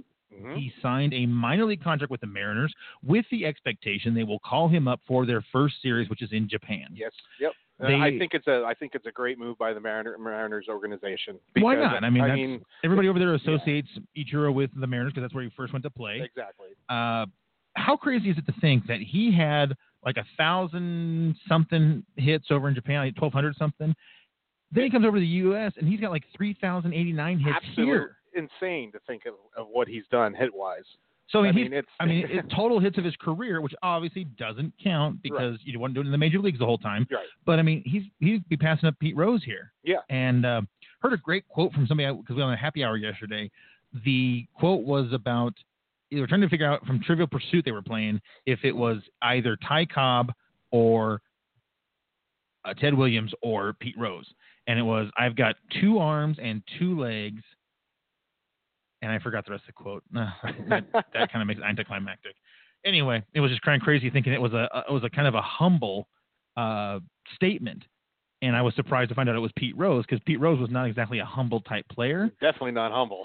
But then I thought, well, maybe he was humble. He was just confident because I don't remember him ever like ripping other players. oh, he was confident. Make no mistake about that. Yeah, oh, he I was mean, Charlie Hustle, he, man. He'd be the first one to run you over at the plate and not do it by just Right. dropping his shoulder. He'd go midair on your ass. Well, hey, it's like that movie The Founder with Michael Keaton, which I love. Uh, and he also he kind of borrowed a quote from Calvin Coolidge, which is um, something about like uh, there's un unsuccessful geniuses everywhere. There's uneducated or there's educated fuel, fools everywhere, and there's unrewarded genius anywhere you look, something like that, or, or Right. is a proverb or whatever. And then it goes, but persistence is what makes the difference. Right. And you know, it makes you think about baseball, football, everything like that. They talk about how, like, if you're gonna play in the in NFL and be successful, that you have to make it a lifestyle. It's not about, oh yeah, I'm a football player. No, it's like, no, you live football Right. and you happen to play it one day a week. Exactly. You know, and so uh, Ichiro, I think, is a good example of a guy who lived and breathed and died the Yeah. sport. Also, I've never ever sing, heard, heard a single thing about Ichiro out drinking, DUIs, partying. Nothing negative. Nothing Never. negative. No, I don't hear a lot of anything, anything, period, about him. Yeah. Which I think that just goes to show you who's going to be a great player Mhm. as, a, as a person that's like, you know what? I don't really have a life outside of my career, but my career is something that most people would just dream to do for Mhm. their life, and I'm gonna, I and, I appreciate it, and I'm gonna treat it that way. You know. So it, you know, it's funny. I saw a I saw a really good picture and quote uh, since we were we're talking about all time hits in um, Hall of Fame here. Um, how Pete Rose signs a baseball now. It says hits and four thousand and whatever hits he has. How many he had? Three hundred ninety seven or something like that. And it says steroids zero. I love it. I love it. You know, when he was, uh, you know, when his daughter went to see you, Yeah. up here in Boulder, and when we were uh, watching the Eagles and uh, whatever game, and I think Tampa. it was, yeah, Tampa, right. Tampa. And I don't, I don't know if it was you that I followed. No, it was somebody who was from from Cincinnati, I think. And anyway, I followed them because we walked up to his table, and I was so awestruck. Like I literally did nothing but just stuck up my hand to shake it, and he shook my hand, and, I, and I, then I said thank you, and I was, but I was so, and I mean, and I, from what I remember, his daughter was beautiful, and I don't think I even looked at her because I was just staring. It was like you're the hit king. I mean, you're the man, dude. You're like the It's- greatest player. it's one of those things when you, when you get in front of you know great talent like that, it's you, it's it's it's an amazing thing. Like I've been around Mike Schmidt, I've been around uh oh god, I, I've seen so many different Phillies, I've seen so many different people in Denver. yeah. Um, you know, at that, that first glance, it's like, oh, I think it was also a problem of my being about six beers deep. yeah. And I'm not it, it was Becky. You fought Becky got the plate signed. Yeah, Becky. Well, and then um, Jason sent Karen up Yep. to, to see him because you know Karen didn't really didn't really follow baseball Yeah. at all, and so she just walked up and go, you know, and I think she's like something like, uh, "My boyfriend is is dying to have us, you know, a, a, I want to get a, your signature for my boyfriend. He'd, he'd just die, you know," and and so he's very gracious, and I and I feel bad now thinking about almost all of us in that room, which there must have been twenty of us at that at that There's a lot of pod us. and I think every one of us at, at one point went up to and to, to shake his hand, and I thought I do feel a little bad because as much as it would be awesome to have people revere you like that, it would also get I can see how it would get annoying. yeah. Be like, I'm just trying to have dinner with my, lunch with my daughter. You know, I can't just sit here and do we have to go into a private room to just have lunch together? It's very but, true. But then, you know, I, there's the other side of it, which is you're getting to be lauded for playing a game, which is like the dream for almost any man and, and a lot of women out there. Exactly. Like, if I could get play, paid to do a sport that I love, how amazing would that be? How much fun would that be? be and, awesome. uh, and so I, I, I do want to give Pete Rose, uh, you know, a shout out that he was kind to every person that went up Mhm. to see him. He didn't, you know, and and also I thought it was classy that none of, nobody out there was like, you know, talking about the gambling or anything. It was just like, dude, you're the man. Yeah. You belong in the Hall of Fame. You know, we're so we're so honored to get to meet you and everything. And I know some people don't like him because of the gambling thing. I couldn't care less about I, the gambling. I couldn't care either because he wasn't betting against his team; he was betting for his team. yeah, I just. I cannot fathom that guy betting against his team or Yeah, himself. I I, mean, I- I- he's the most competitive human being in the world. Exactly. It, there's there's there's no way he would ever bet against his team. Yeah, I, I'm, I'm just sorry. There's and- no way he would have. Yeah, and I, I don't have a problem with gambling to begin with. Now, I, Right. yes, I don't think you should gamble on your team. Right. I wish he had just gambled only on other teams Other and not his yeah. his own team. or uh, or who on another playing. sport. Right. Yeah, that would have been better. You know? But problem is, when baseball season's in, there's nothing else to gamble on, right? That's I true. mean, I mean, you could you could maybe do a little, you, maybe maybe get a little bad basketball, but back in you know back when he was playing, yeah, there wasn't was a much little harder. Yeah, so- there, wasn't much to gamble on. Right. So, um, but I do remember when she went up and got his signature, and it just said Pete Rose, and and then the E, you know, had like a tail that went underneath Yep. the rest of it, Yep. and then there was like the two little hash lines that the people do on the on those lines, and then underneath that it said the Hit King, and I thought, dude, that's just awesome. So, and we're not gonna get to see him again, I don't think, because well, he's still alive, right? Pete's still alive. Yeah. But his daughter obviously graduated Oh, a yeah, long time yeah. ago, so. That was uh, that was back in 2001. Well, whenever the Buccaneers and Eagles Yeah, played in the NFC was- it was Championship, uh, that was all the way back when they had Brad uh, uh, uh, Smith. Who was the quarterback for the Bucs when they won? for the Bucs, Brad Johnson, Brad Johnson, and then you know Warren Sapp and Yeah. Tiki, and not Tiki Barber, but the other one, uh, Rondé. Rondé Barber, who played so much longer than Tiki, which was odd. Well, Rondé was a cornerback and Tiki was a running back. Yeah, You think I- about it. Tiki still retired when he was still had plenty of, of gas He- in those he legs, and then they did. won, the, they won the Super Bowls after he left. Yeah, I know that's So- it. Kind of sucks for Tiki, but you know Tiki still did have some gas in the tank. I just don't think he had the desire to play anymore. Tiki and And- Rondé were not a lot alike. They, they were very different. Yeah, for And they- twins, yeah, right? They Uh, were. and you know what? That's actually probably a credit to his character. Get out when you don't want to play anymore. Don't Right. don't. Barry don't- Sanders did it. Yeah, right. He Calvin walked, Johnson he, he walked did it. right away from the game. Calvin walked right away from the game. And when you see that thirty for thirty with uh, Barry, he sure doesn't seem like he regrets it. No, it doesn't seem like one bit that he like, "No, regretted I did what I wanted to do, Yeah. and now I'm going on. And you know what? More power to you. Yeah. Enjoy life. You know, and he's not going to be having CT issues. You know, in fact, when you see him interviewed now, I mean, the guy's sharp as a tack. He is sharp as a tack, So- and that's uh, you know, when you see some of the older players interviewed, you, you kind of uh, on JoJo's show we had this the one time. Uh, one of his interviews, uh, he openly says talks about you know being diagnosed with CT. He got diagnosed up in Toronto, and you know he the the, the guy is a great guy, and I don't remember his name off the top of my head, but um, you know he's you could it sounded like a puncher that was punch drunk. Oh, you know a when boxer, you, yeah. yeah boxer you know um and then that's what it's it, that's what you kind of you kind of get that and you, you're like wow man that's just that's tough to deal with and you know that's that's because i mean i have 12 major concussions of 12 minor it's like you know and you know i've got the cyst where that ceiling fan hit me on the brain in 97 and it's just like you start thinking of it you start like well, i watched the jim mcmahon special Right. um and it was just like y- your heart breaks thinking going is that going to be me in 10 years right. Oh, dude. Yeah, we talked about how he like is driving, and all of a sudden, it's like, where do I live?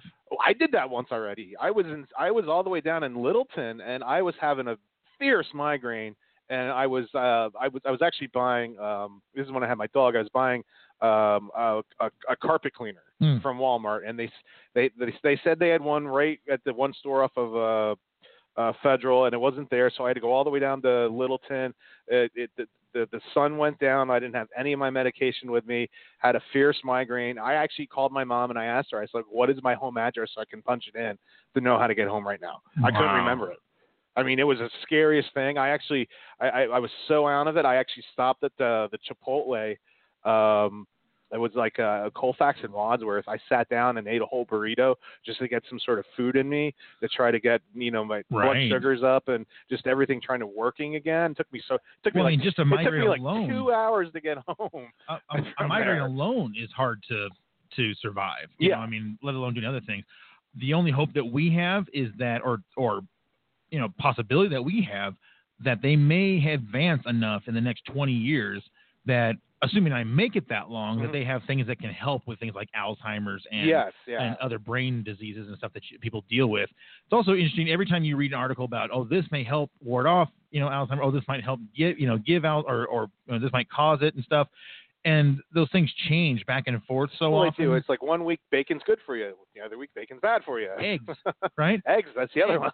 For a diabetic, are they good? Or are they not good? Well, you know, the whites are always good. Well, if you don't have the yellows, though, you're not getting this. Well, it's a lot of cholesterol. Well, but also it also aids in this. I mean, uh, it, it there's I don't think there's any magic bullets. Yeah. but uh, if they can figure out something for Alzheimer's, which I actually was uh, a pharmaceutical sales rep for a, an Mhm. Alzheimer's uh, product, and I can tell you right now, there are not har- there really aren't any Alzheimer's medications that really work very Yeah. well. That, they that's, slow that's, down. That's kind of what I hear. yeah, they slow down the dec- decline. You can take Namenda when you get kind of advanced. Mm. You can take the medical foods in the early portion. You can take um, uh, what's the big one? It starts with an A. It's been a while since I sold the drugs. Uh, Altivia? no. Uh, Aricept Okay. and uh, and Aricept, Exelon and Namenda. Is it Exelon? Is that the other one? And then Namenda. I don't know. I'm actually going to the sales conference. I'm going to this weekend is uh, all as uh, migraines and depression medication sales. So that'll be interesting to kind of you know I like to pick the if if any of the data scientists are there, I like to pick their brains and kind of. Can I stow away in your suitcase? Because this is the perfect conference for me. Sure. I, I, I hear the uh, I hear the the check on the portion of the plane is rather cold, so make sure you bring a blanket. But uh, you're welcome. I got an, I, I I've only got one bag. I can take two. So uh, and I've actually got to use my gar- new, my new garment bag, which will be fun. I took that to Vegas. It worked great to keep my clothes from getting real wrinkled, which is Mhm. a huge plus. Have to wear a suit the third night to the awards dinner, Mhm. and uh, the last day of the conference is on Thursday. But I'm actually leaving in the morning because it's just going to be field breakouts, which is like Right. individual Right. teams and their district managers. And so I was like, do I need to be that? And they're like, no. I was like, okay, I'll be flying out at 8 a.m. to get the hell out Yeah. of there, uh, down in Pensacola, Florida. So, oh, no, I'm sorry, Sarasota, Florida. Sarasota, Sarasota, Uh, yeah. But again, like I said, I do get to go golfing. You'll, you'll don't know really which enjoy course that. yet. You'll enjoy it, no matter Yeah. what course it is. I've, I've never golfed in Florida, and the best part was uh, with a gal who asked me if I was going to bring clubs or I'm going to rent them, and I'm like, I'm going to rent them. I'm not yeah, going to even yeah, bother taking my cart loads. Yeah. I, and I've taken I took my club down to Cabo, and it's not worth taking golf clubs for one game. It's No, just it's- it's, just not. It's, it's a lot to carry. It is. Now, if I had one of the big travel bags for Right. my golf clubs, my dad gave me the tip of you can put all sorts of stuff in there Yeah. along with your golf bag. Like you could put like you know shorts and shoes and you know toiletries, all sorts Yeah. of stuff you could stick in there and, and save yourself room. So that would not be a bad thing if I was going on another vacation and I get one of those. Mhm. But I've switched to a cart bag, Yeah, which is a you do lot cart- bigger. yeah. but I also love the big cart bag because it holds everything, you Mhm. know, and you know, uh, you know, wh- whatever preference. And I don't really carry my bag a lot. I have a cart that I can push and Right. walk, but I don't. I'm not really gonna hoist it and carry it because my knee'll shatter about Oh around God, yeah. hole six or seven. Anyway, um, I don't know. I don't have any idea why I was talking about all that. So I'm sure it was something important at the time, but probably not. Anyway, um, let's see. So Hall of Fame happened this weekend. we got some really good ones in. Uh, let's see. I uh, so this is it's an interesting conversation. Two of these guys I would vote in no question. The other two I wouldn't even thought of putting them in. Uh, I'm gone with the two that we put in. Uh, I've gone. Yeah. We got some good ones in right there. So in the first one is the first ever unanimous Mm-hmm. selection. Which how is it that Babe Ruth was not a unanimous selection? There must have been a Boston writer that was pissed. Could have been. I mean, think about it back then in the day. How's Ty Cobb not getting on unanimously? I- I- mean, I know he was an a-hole, but still. Uh, anyway, Mariano Rivera, first player ever to get unanimously Big- elected Big to the Hall of Fame, and I think it was his first his first eligibility year, I, right? I believe it was.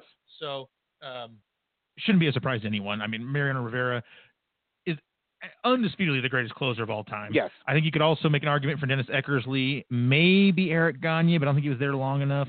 John Smoltz had a great, you know, Lee Smith who got in this year. Uh, he, uh, you know, he had a very, he broke the record at one point and, Mhm. and played for the Cubs and the Cardinals and some other teams.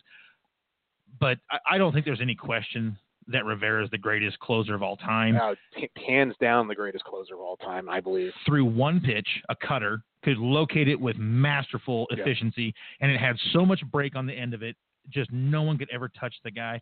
He has had, there have been more men to walk on the moon than have scored an earned run off of Mariano Rivera Yeah. in the playoffs. and he's one of the most interesting guys. I mean, you listen to uh, Joey Votto was given um, uh, interview the other day, and if you listen to Joey Votto, got to sit next to him going to the All Star game in St. Louis, and he's like, it was the best two and a half, three hour flight I've ever been on because just the stories and the way Mariano talked to you, it, it just it was class personified. He said, basically. He's a huge community guy. Mhm. Uh, he's very big on the opioid thing. He, he he's on like a number of councils and Mhm. works really hard to try and and you know especially you know Hispanics of his same Yeah. descent. Like uh, I think he's Dominican. I believe he's. Dominican. Uh, I, I apologize if we're wrong on that, but uh, no, just a great a great ambassador for the game. Uh, well respected as a, as an amazing player, as a great player, a lifetime single team player, which is rare. You know, just uh, and so his his uh, well, some of his stats real quick here. So 13 time All Star, only 13. Yeah, well, that's just a sham. Um, although you know you can't ever really count on you can't use that reference on old time players because did you know there used to be dual All Star games? There, yeah, back in the day there was. the Yeah, one in July Mhm. and then one after the season. Mhm. And they should do that again. I think they should do the Not a bad idea. yeah, but I guess they're probably worried about people getting hurt or Mhm. something. Or also the people who don't make the playoffs. They're like, hey man, I've I'm done with baseball for the next four months. So, and we are only uh three weeks away from spring training. Yeah, we're we're not that far out. Yeah. So, uh, boy, guys, yeah, sign sign Harper. Just I mean, I- I gotta say, I think he's going back to the Washington Nationals at this point. Where else is he gonna go? well, it, it's crazy because it's the Phillies are still lurking around that talk. But if he hasn't signed with the Phillies yet, why would he? I, I don't know, and, and and this is the new conversation that we were talking about at the beginning of the show of the new conversation of baseball of, you know, holding out to the last second Right. and and and seeing where the pieces fall because basically with the Dodgers signed Pollock, they're, They're out, done. they're out of the Harper running. Well, they're not going to sign anybody else. Yeah, they're done. So they're done. So it's it's it's it's you know it's just kind of where the the dominoes of the Yankees don't cards really have fall. room for him. No, they right? don't. They don't. So uh, the Indians would be a good spot, but they're shedding payroll. They are. It, Uh, it, it's going to be interesting to see where he really does wind up, and if he does wind up back with Washington. Phillies, Nationals. I know the Cubs aren't going to sign him. So Yeah. I mean, that, there's not many. And I, I just New York could sign him. I just don't know where he would play. You can make him a DH That's or a really good question. But I mean, I think they, they want to keep uh, Stanton as a DH or to Yeah. keep him healthier, you know, because I mean, you don't want him to lose time in the DL. oh yeah. I, I don't know. It, it's just it, it's a very interesting thing. I, I'll admit I'm not sure I would want Bryce Harper because I'm not sure he's the player he needs to be for the controversy he causes. But It's a tough pick right now because you got to remember Bryce came right out of high school into the MLB, mhm. played minimal games in the minors and went right up to the majors, and he's still a little bit of a hothead. Yep. And, and he is only 26, yeah, so he hasn't even hit his prime yet. he hasn't. So I mean, you really, I mean, you know, people can still turn it on later, and, And- he's and had an MVP season. He has an MVP season, but he also has a season where he lost his swing completely. oh remember my that? gosh, That was two horrible. years ago. Yeah, two years And last ago, year he didn't completely lost his swing. And last year he was better, but he didn't he didn't re- rebound. I mean, this guy's No. not for for a guy who's asking for 300 million dollars. You should be batting 300. Yes.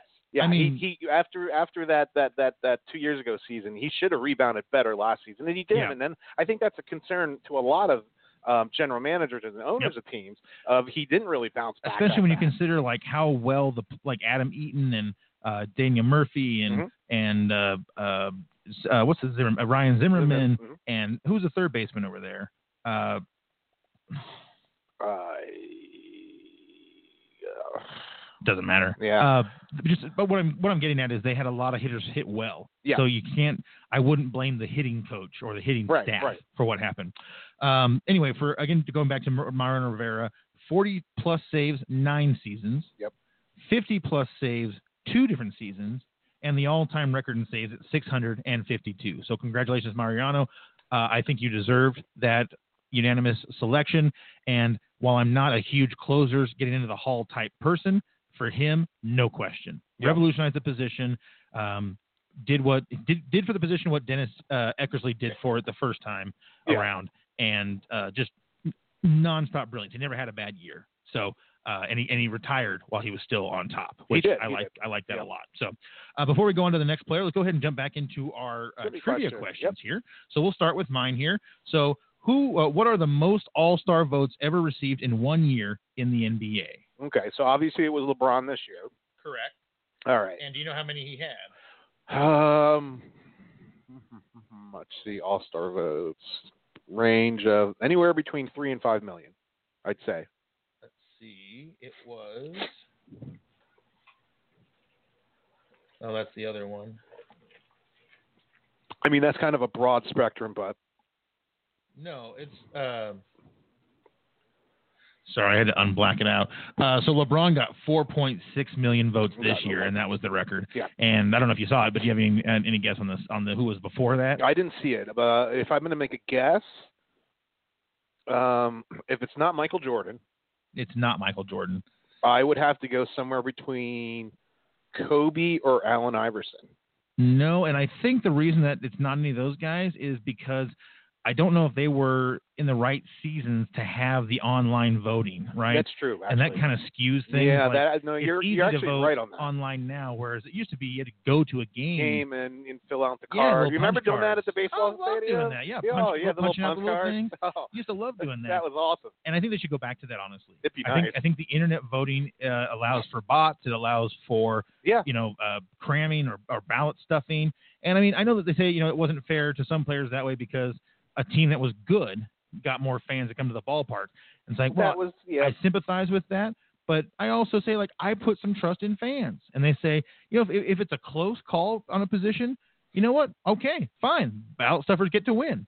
But most fans, I think, are smart. Like I remember when Johnny Damon, you know, from the when he was playing with Kansas City, won over like some much more popular Mhm. Big time players on big teams, and that was when he was playing, you know, like I said in Kansas City, and he won it. And that happens a lot. People, the fans are not stupid. The fans are like, no, they want to vote in the players they want to see. baseball fans are definitely like that. I mean, that's one of the things you've seen through the course of history of baseball is they will vote in the proper player instead of ballot stuffing for their home team. So I, I don't mind.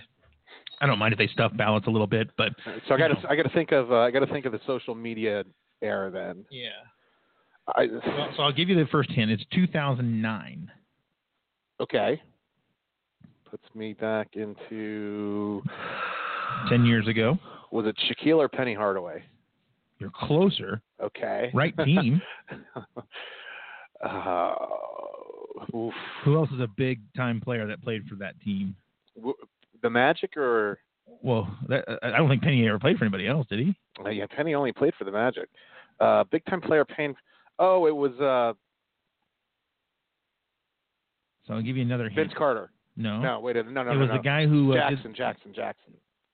Jackson. No, I'm thinking of somebody That's else. That's from Dallas Mavericks. No. Um, so this guy on the on Slam Dunk, he uh, put a sticker on the backboard while he dunked the ball. That was his. I- I- his I know who this is. I just can't. The name ain't coming out of my mouth. likes to have a Superman jersey on or a Superman uh, I- emblem. I know I exactly. guess I guess Shaq did that too. Shaq did that Uh, too. Dwight Howard. Dwight Howard. That's right. and he had in 2003 or 2009, excuse me, uh, 3.1 million votes, wow. which is not even that many votes when you consider like how many fans there are, how many people there are in the country, right? I mean, Yeah. that's not that many votes, but that 2009 internet was obviously in full swing. It was. Social but I don't know if they I don't know if they were using it yet. Social media, yeah, that's a little different because Facebook just recently had their 10 year anniversary, Yeah, right? They so did. Yeah. and uh, I love those like the showing how you aged ones and how they have those like those Oh yeah. The, the, memes, you know, the, about the, the, the, here's me ten years ago. Here's me today. I'm like, here's just me.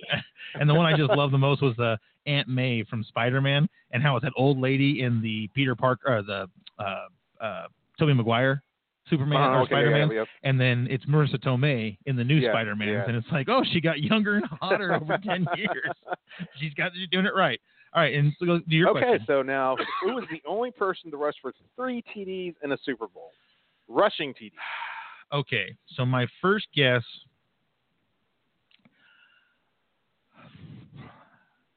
I, I I don't know why this is coming into my mind. Jerome Bettis. That's a really, really good guess, but it's incorrect. Okay. I'll do one more guess before I ask for a hint. Uh, let's see. I just don't think Roger Craig had that many back in the Niner days.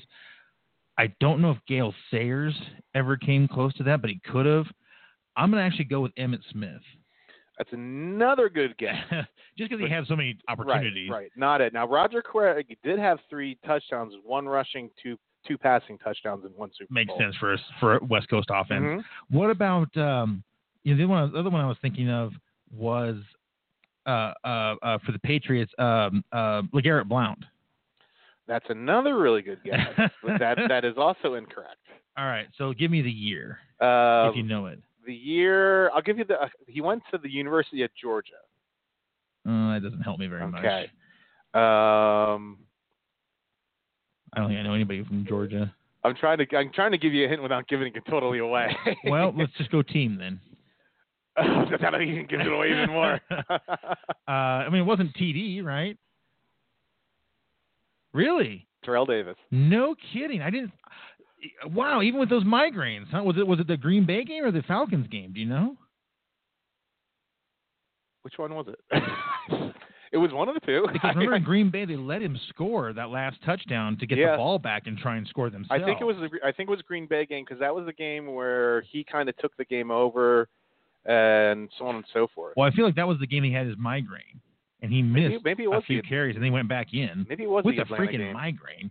Went and played football. Yeah, I don't. Man, that's a, that's a competitor right there. that is. But I it, it was TD, and I, maybe it was the Atlanta game. I don't. I forgot to look which year it was. He made the Um, Hall of Fame, right? He Last just did- year. yeah, this year. I am so happy for TD. Yeah. I mean, I know that, that there's controversy about him making it with that, how short his career was, Yeah, yeah, but there is, my but goodness, he was dominant. he was very dominant. And when you Oh. think about the, the the competition that was around then, because he Mhm. went in, I think uh, we, we went in with LT LaDainian this year.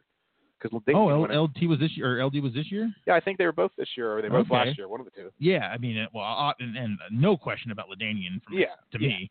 Um, but I, having been here and living in, in Denver right around the time that his career took off, and and actually I moved here during the second Super Bowl, so he was already already full swing. But I watched his 2,000 yard year, and that was not a cheap 2,000 yard. I mean, every Oh, one of no, those no. yards was well earned. Yeah. And they and the Broncos ran that old style of offense with you know, was Kubiak was the offensive coordinator, Mm-hmm. and they had that famous line coach that I can't remember his name now, but they had him for a number of years. Alex Wood? No, Alex. Mm, I know where you're going with it, but I don't remember his name anymore. It's been too long. Man, how many names have I not been able to come up with today? This is just getting embarrassing. But anyway, Alex. It, it was it was your old student body right, student body left, student body up the middle, USC kind of running. game. Yeah, and it was always it was barrel ahead and Yeah. break two tackles. I'll never forget that year that they played uh, the Falcons and embarrassed them in the Super Bowl. You had Jamal, excuse me, Jamal Anderson doing the Dirty Bird Yep, uh, the Dirty dance, Bird. you know, and and uh, they both had that great year and stuff. And it was like you know the squaring off of the two great running backs. Then it was like oh, it was not even close. Wasn't I mean, close. you know, but that was don't forget the Broncos had Atwater and Trevor Pryce. And those two guys, and not to mention Romanowski and Yeah, Al Romo. Wilson, and you know the guys up the Oh, middle. God, so Al Wilson. I He's mean, dude, when they had him and Mobley and R- Romanowski and um, I can't remember who they had on the other side, but that was just a just a daunting linebacking It, really- crew. it, it was. Atwater at safety, just scaring people to death.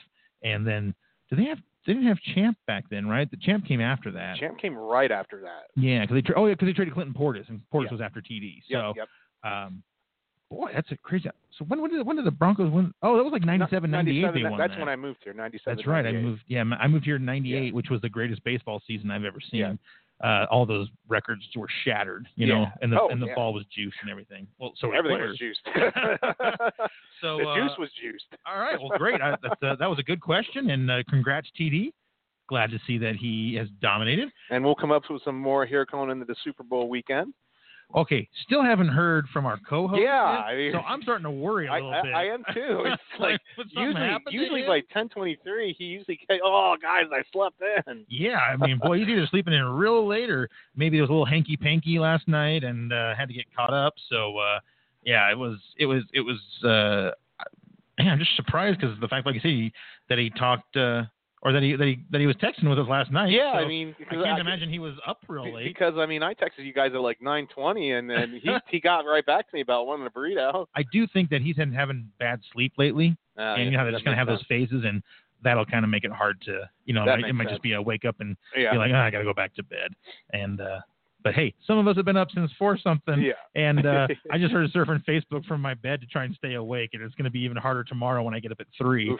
and then so I got to get up at two a.m. on Monday, meet my my uh, coworkers at work at three, which is just right over there. Yeah, right? It's a it's right close drive. the. Then we're going to take the drive out to the to the airport by four, and then our flight's at six oh five. Now I know people are going to say it's early in the morning. Why can't you go show up at like four thirty or four forty five even? Right. Because, and now that the the shutdown is over, maybe we could. But that was the fear. Yeah, was that, yeah. wouldn't be as many workers there, and the line would be going slow. Because I heard that I was out and about, and I heard that late last night that the shutdown was temporarily over. three weeks. Three Yeah, a weeks, three week uh, continuing resolution. So Yeah. maybe the maybe the TSA won't have any problems and it will be fast. But I mean, I had heard that uh, Atlanta was one of the worst airports Oh, in the country because of the shutdown, the worst. and that's my transfer. I Oh, transfer from there to another airline Good to go down to Sarasota. I don't know if you've ever been in the Atlanta Yep, airport. twice. Yeah. Yep. That's where I went to a business meeting last year Yeah. down there in, in Atlanta. So it's going to be a long flight. And if I don't get that, if that video game thing doesn't show up today, I'm going to be really bummed because it's like a four hour flight to, uh, three and a half hour, three or three and a half hour flight out to Atlanta and then like an hour and 10 down to Sarasota. Right. It's the coming back from Atlanta to Denver is like a four and a half hour flight because of the jet stream. Yep. And I already told my boss, I'm like, you're not expecting me to show up at work, right? I'm going straight home. so I'll be getting in at like 1.30, I think. So, yeah. and I, and I and because what, what, where are you flying? uh, what's that? What airline? Uh, Delta both ways. Delta. They Yeah, have I in, have in-house TV. I don't know. I don't watch TV on the flights. I, I, cause that's what I've done. I've, I've watched. I, I, I'll, I'll watch because uh, like uh, when I fly Southwest, I, I'll get ESPN, the Discovery Channel. So I'm pretty content Right. the whole flight. I uh, I'm gonna want to sleep, but I I gotta I try can't not sleep to. on an airplane. I mean, I just Well, I can't. I don't want. I don't want to because my sleep apnea makes me snore so Yeah. loud. I'm afraid I would really bother some people, and it's not. It's not a good thing for me to, to sleep that way anyway. right. Uh, I don't have a travel unit, so I have to have my whole full unit. I guess I could plug it in to the thing underneath the seat. Right now, both flights, I've got an empty row. We'll Oh, see if that holds, but I mean, it's only two days out, Right. and that gives me a good shot. And Is it's that's a good shot. Who the hell wants to fly at you know six in the morning? That's so the other thing. oh, it's gonna be brutal. I got to take a Uber back, and my boss was like, "How much of a bill is that gonna be?" And I was like, "Well, probably like sixty bucks." And then they were like, "Oh, well, parking is like twelve bucks a day, so it's oh, still Uber, cheaper Uber than from parking." DIA to here. Yeah. Um, when I got back from uh, my last trip, uh, my Uber from the airport to where I live was only thirty bucks. Really? My my Uber to the train station going out in the morning was twenty bucks. But I looked at Uber because I was going to take the train back and Uber it from Union Station to my place. Yeah. But I looked right at Uber when I got off the plane, and they're like thirty dollars right outside. I'm like, done. yeah, I'll check. I'll, yeah, that, I'll, check that in Lyft and see which one is cheaper. Yeah. I mean, I get to put it on my corporate card, so Yeah. it's not like it comes on off of my bill. Right. So, um, anyway, so uh, back to actual sports. Yes. So the second uh, person to make it in the Hall of Fame, I'm sure that you did you disagreed with this one vehemently, and uh, were angry to see him get in, Mr. Roy Halladay. Doc Doc Arvada West Project. Project. Arvada, Arvada, uh, yeah, Arvada, baby. I mean, what a representation. Yep, Colorado in the house. Uh, he's going in with no logo on his hat, at the request of the family, which I think is uh, very um, respectful to the Blue Jays and the Phillies organizations. I, I, I like the move. Um, we all know who he played for, Right. uh, being true fans. It's hard Um, to it's hard to say which which one would be better. I, I know. he won his thing. World Series with Philly, but he was only there for four years. He was only there for He four. his fir- dominated his first with- you playoff know. game was a no-no. Yeah, You know, oh, right, the division series. Yeah, so his first playoff start was a no-hitter. I think he had one walk that day. he didn't make the playoffs ever with Toronto. no. All those, I mean, he won I'm the Cy Young like twice. I'm pretty them. sure it was never with Toronto because yeah, they just showed uh, a lot of. I saw it on one of the clips from the Phillies uh, right after they announced the uh, the the Hall of Fame voting, and then his first literal game was what was a no hitter, and he was unstoppable that game. I mean, Yeah. his pitches were on fire. No and then one they could went, touch And then they went to the World Series, lost to the Yankees, and then the second time they beat somebody, right? Well, the first World Series, because I was at both of them. okay. Um, the first World Series they beat Tampa Bay, and the second Oh. World Series they lost to the Yankees. So I was at Game Three of Oh. the first year, Game Five of the second year. okay, and that's when they had Cliff Lee, uh, Mhm. who was a very hard to figure out pitcher. He was. He had like four amazing seasons among a bunch of bad seasons. Yes, yes. uh, kind of reminds you of Jake Arrieta almost, except Arrieta had a nice little year last year for the Mm-hmm. He did, Phillies. he did. So uh, probably shouldn't put the curse of death on him. on No, no, no, no. Uh, two Cy Young awards, eight-time All-Star, 203 and 105 record, 338 ERA, 1.18 WHIP, and 2,117 strikeouts. Great career. Mhm. Can't argue at all with uh, getting him in. Uh, due to the you know the the horrible circumstance where he died in that plane wreck and like he right. like, I think he drowned right like they said like because it crashed upside down. It crashed and, up. I see. I think he actually did drown because it did crash upside down, and he wasn't that far off the water when it crashed. Right, got stuck in there, Yeah. and um, I don't know if it was like a personal. It was like a like a training flight, right? Like it was. Uh, it was like a little trainer, yeah, little little little uh, little uh, training plane is what it was. Yeah, you know that like- a lot of these guys, like even John Denver, used to fly these little uh, experimental, not experimental, but these little Right. training planes and so on and so forth. And, And, uh, and, and you know we don't we, we only hear about the big names that crash or you know someone that crashes like you know Harrison Ford landed on the golf course. right, You know we only hear about that, but there's a lot of these smaller planes that crash that we just never hear about. right, because they're not not famous people or exactly, exactly. Um, but uh, just oh, that's my like least. Those are probably the two worst ways I can think of dying: plane crashing and drowning. I, the oh, only I I know. the only thing that could be worse is fire. Yeah. Fire must hurt like just Oh, unbelievable. it's but got to be. but you figure you choke to death in a very short amount of time. So yeah. I don't. I mean, there, there can't. There, there's no such thing as a pleasant way to die. No, but no. uh, anyway, we'll just move on. uh, so the next two players, I personally, just my opinion, neither one of these guys deserve to be in the Hall of Fame at all. Well, Edgar got in on his last year of eligibility. Yep. And, Um, and for people who don't know, you need to get 75% of the vote Vote, to get into the Hall of Fame. That's, If you get under a certain amount of votes, you you're you're gone. And then you I don't. get you get into the uh, the senior eligibility or whatever that. the yeah, it's called the uh, Today's Game Era Committee, Yeah, that's which is just weird. Do we know how many years are you eligible? I'm not, I, I, mean, on, on the first round, it's ten. On the first round, it's ten. Okay, because So I remember 10 Blyleven. It was a big, a lot of talk about Blyleven Yeah. last year, and he didn't make it, or Jack Morris didn't yeah, make it. you get ten on the first one, and then in, in, in the post there where you can get voted in on the whatever uh, exemption. Uh huh. The Um, the Today's Game Today get Committee. yeah. Um, you know, you get to go for that, but you know, Martinez was right on the border. I mean, he took ten years to get right on the border. Yep. I just both him and Harold Baines I don't think deserve to be in, and it is because they're designated hitters, and Yes. not that I don't think a designated hitter deserves to go. I think a designated hitter needs to be above and beyond Mm. because they didn't hit the field. And Harold Baines was a very good designated hitter, Yes. but he was not great. Edgar Martinez was also a very good designated hitter, but he Yes. Wasn't He wasn't great, and that's. Is- I think they, I think that's why it took the ten years. I mean, Mhm. because like I said, he's you're not wrong on this. You're right. He's right on the verge of being a yay, yay or nay. right. You know, it, it's just one of those things where you know he did he got. I mean, how many votes did he get? Did he get seventy six percent? Uh, something like that. 76, 77. It was, yeah, it was it very he close. was very close. He's like right on the verge yeah. of, of you know your your your I just- normal voting.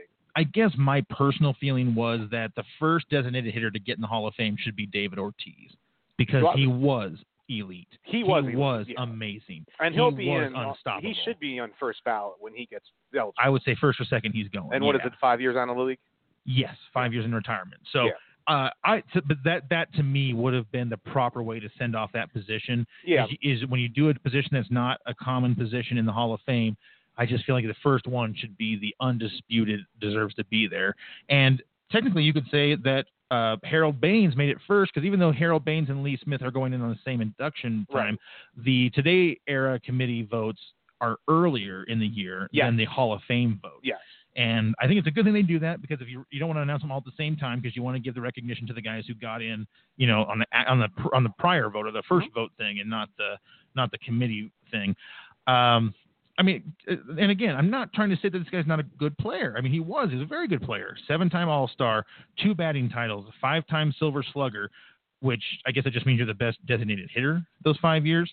And I yeah, mean, and that's he had pretty much what that means. he had some good years. I mean, he batted 312 for a career, 309 homers, 1,260 RBIs, a 933 OPS. Those are good numbers. They're not epic numbers. They're not elite numbers. They're a very good player who's going to start for years for you, no question.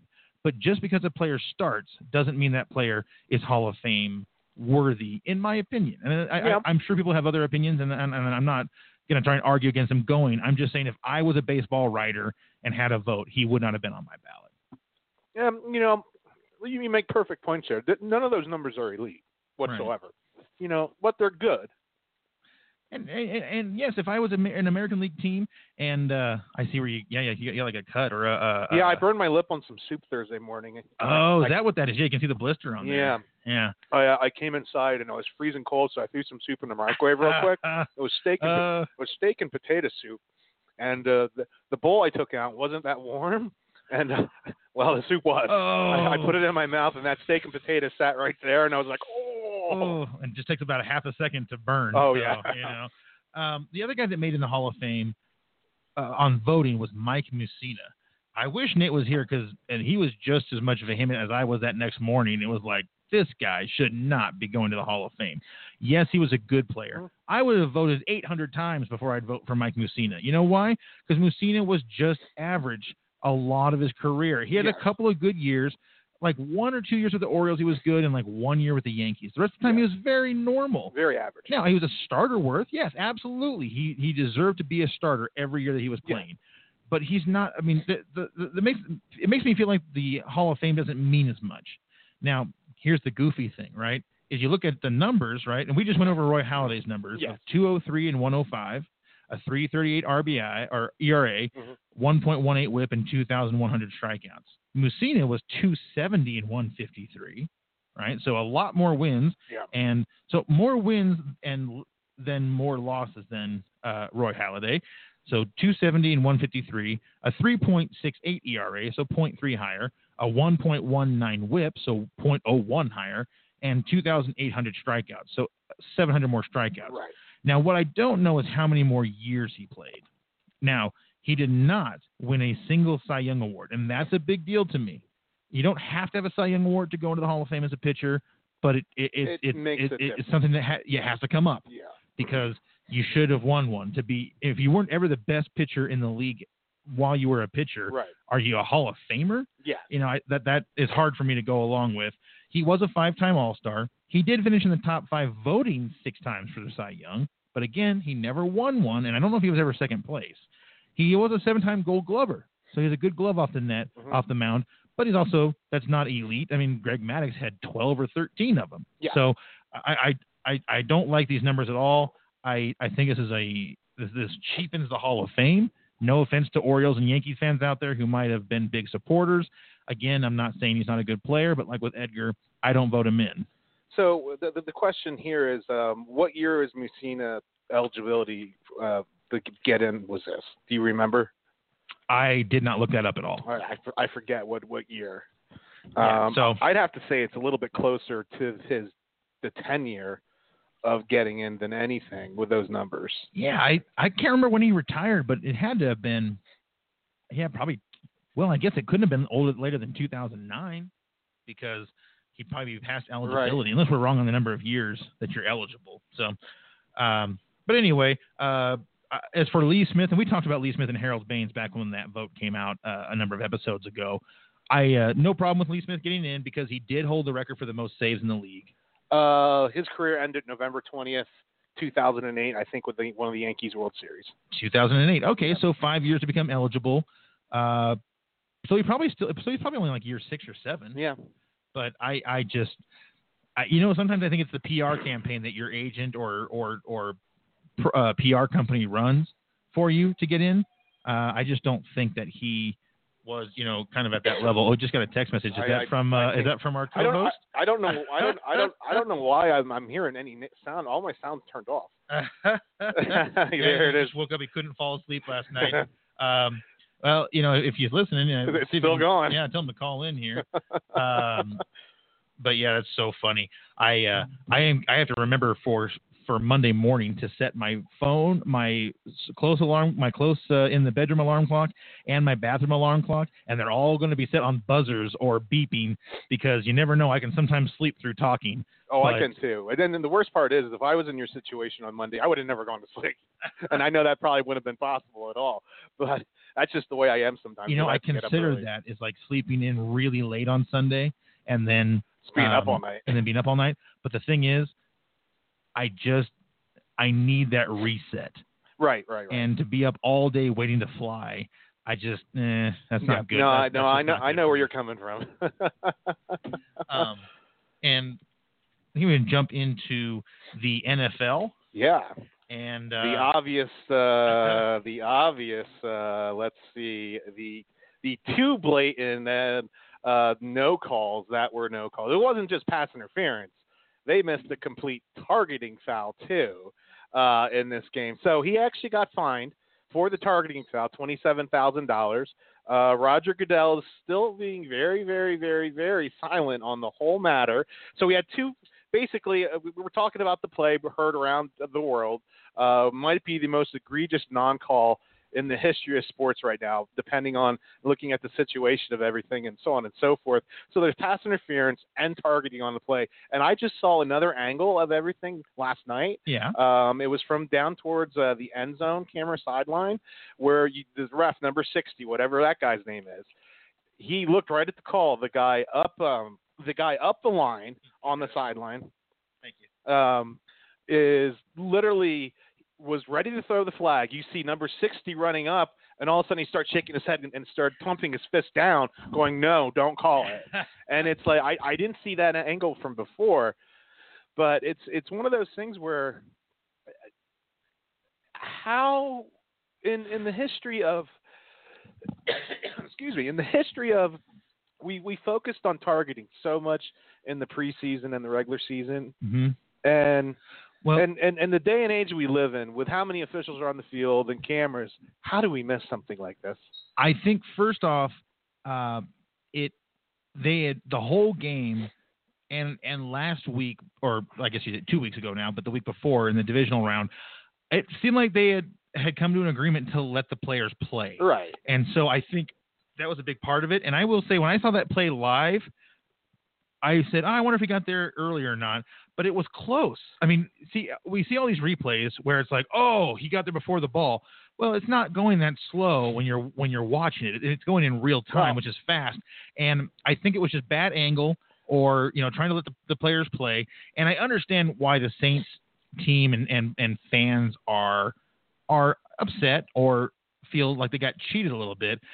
But I just you know what? It was one play and I know it, it, it's only under the spotlight because it was a play that would have ended the game. Right, and the big thing for me because we could go back to the um, the face mask on Jared Goff the series before. Sure, it was a sure. little face mask and never did got called. Um, the the big thing for me is is because everyone says pass interference, and you no, it's straight textbook targeting. Left his right. feet hit him went went with the crown of his helmet to his helmet. I mean, it's it's a textbook. oh, did it go ten with the helmet? Oh yeah. Okay. It, it's as textbook as targeting as you can ever get. Yeah. The pass interference is besides the fact. But I think, I think the hard and that's why they went back and same time. Find, right, and that's yeah. what they usually do is they and find those and, afterwards. and I'll tell you what. Here's where I love the college game. The college game will go in and targeting because they get kicked out of the game if it's targeted. So they actually will go to the replay to get the call right if it's that yeah, I guess I don't like the idea, excuse me, of of replays for penalties becoming a big thing. Yes. I think we'll start slowing games down too much. Right, and we don't want to do that. And then, you know, I, I think that our local radio guy Stink, he made some good points about two two different things. Number one is if you're going to start saying that we can call reviews on penalties or say, hey, there was a penalty that should change this play, how many now is it just penalties that weren't called or is it penalties that were called and, right, and rescinded? Right. And that's where you kind of get in that gray area. If you had a camera trained as a as a team, right? You're the you're the team, and there's a camera trained on every part. So there's there's a one camera on the line, there's one camera on the quarterback, one camera on the running back, one on each of the you know midfield, short field, and deep pass ball, yeah. right? There's all these cameras on the field.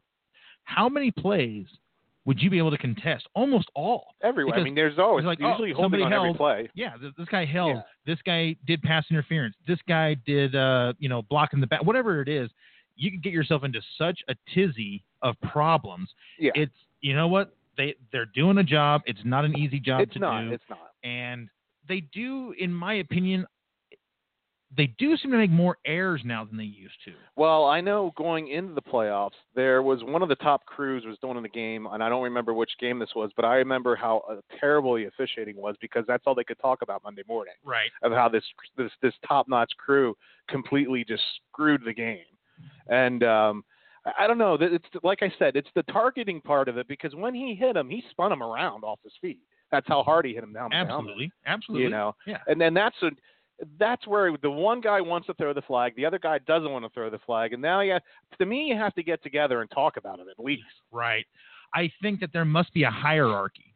So maybe if you're the line judge, you have to acquiesce to the umpire, and if you're the umpire, you have to acquiesce to the sideline Mhm. judge, and if you're the sideline judge, you have to acquiesce to the head guy, or I, I don't know what the I don't know what all the ones are, Right, but I, I don't know how the hierarchy works, but I think you can overrule based on positioning or whatnot. Mhm.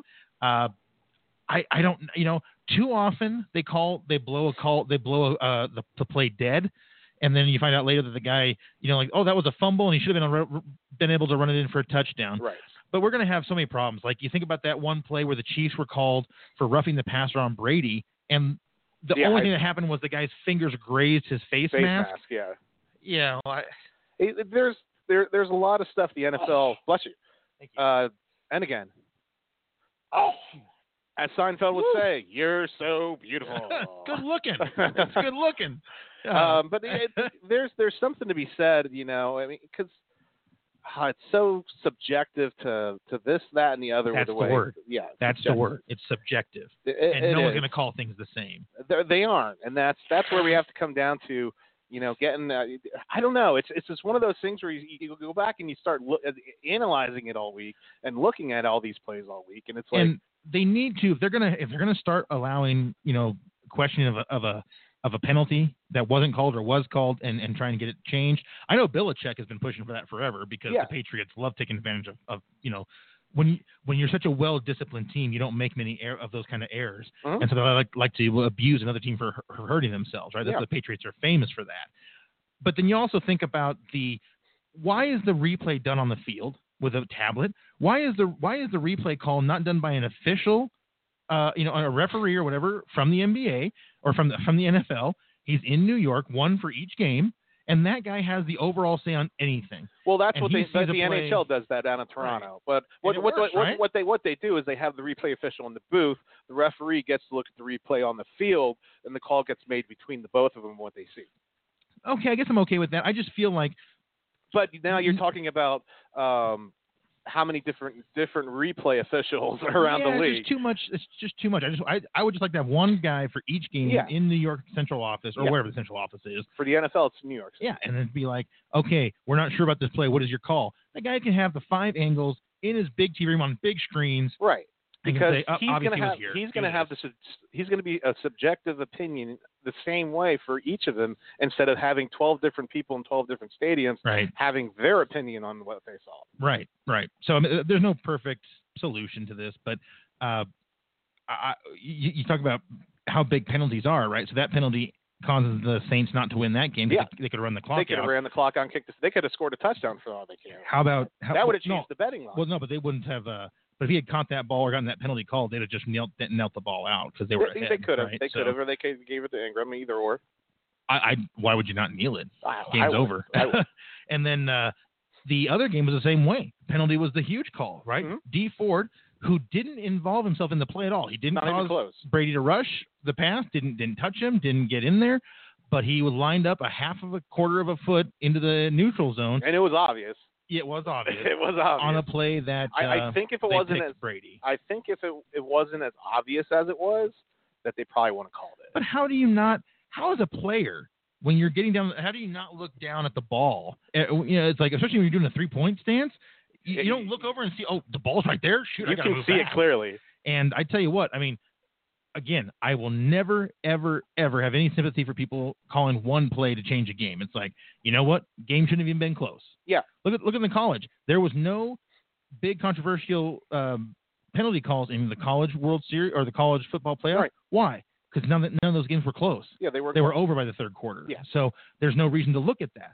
So you know what? I, I agree with Bill Belichick on the part of, you know what? If you want to win the game, win going away. Yeah. Make it so it's not close. Make Mhm. it so it doesn't matter. You know. And if you can't do that, then you then you are you are risking failure. And that's that's the game. And that's been the Patriot know, way forever. Right. And and you know, now don't get me wrong. I'm not saying that Bill Belichick wouldn't take advantage of a replay on a penalty if it would help him win. Of course Well, he would. course the guy's going to take every advantage he can get. Of course he would. But he doesn't. His teams don't make those silly errors. Yeah, they. That's the one thing you can always say about the Patriots, and I always call the Patriots America's team and not Mhm. Dallas. Absolutely. You know, just because they're winners. Yeah. Um, they're a great organization with Robert Kraft. because yeah, they've been and they and they, but you know, I mean, yeah, you can talk about the Spygate and the and the whatever, but I mean, the the team is Yeah. amazing. But uh, it, you know, it's it, it- God, they're they're they're, they're so meticulous in the way they do things. Because, like I said, you know, the key to the game is going to be what does Belichick, if from last week's show, what does Belichick come out and do in the first half against Patrick Mahomes? What Right. did he do? Fourteen nothing at the half, Dude, wasn't it? no I points for the yeah. for the Chiefs. Now the fact that the Chiefs came back and made that a very close game down in the end, and actually should have won, uh, is is all the more impressive. And and give I give Patrick Mahomes and that team all the credit in the world. Uh, they were a gimmick offense last year. They were not. I wasn't sold on them at all. This year, they matured into a devastating offense. And you got to give a lot of credit to Andy Reid. Andy Reid is such a great coach at halftime, Yep. making adjustments. great adjustments, Mhm. absolutely fantastic adjustments to come back and start scoring on that Patriot team that had rendered them moot.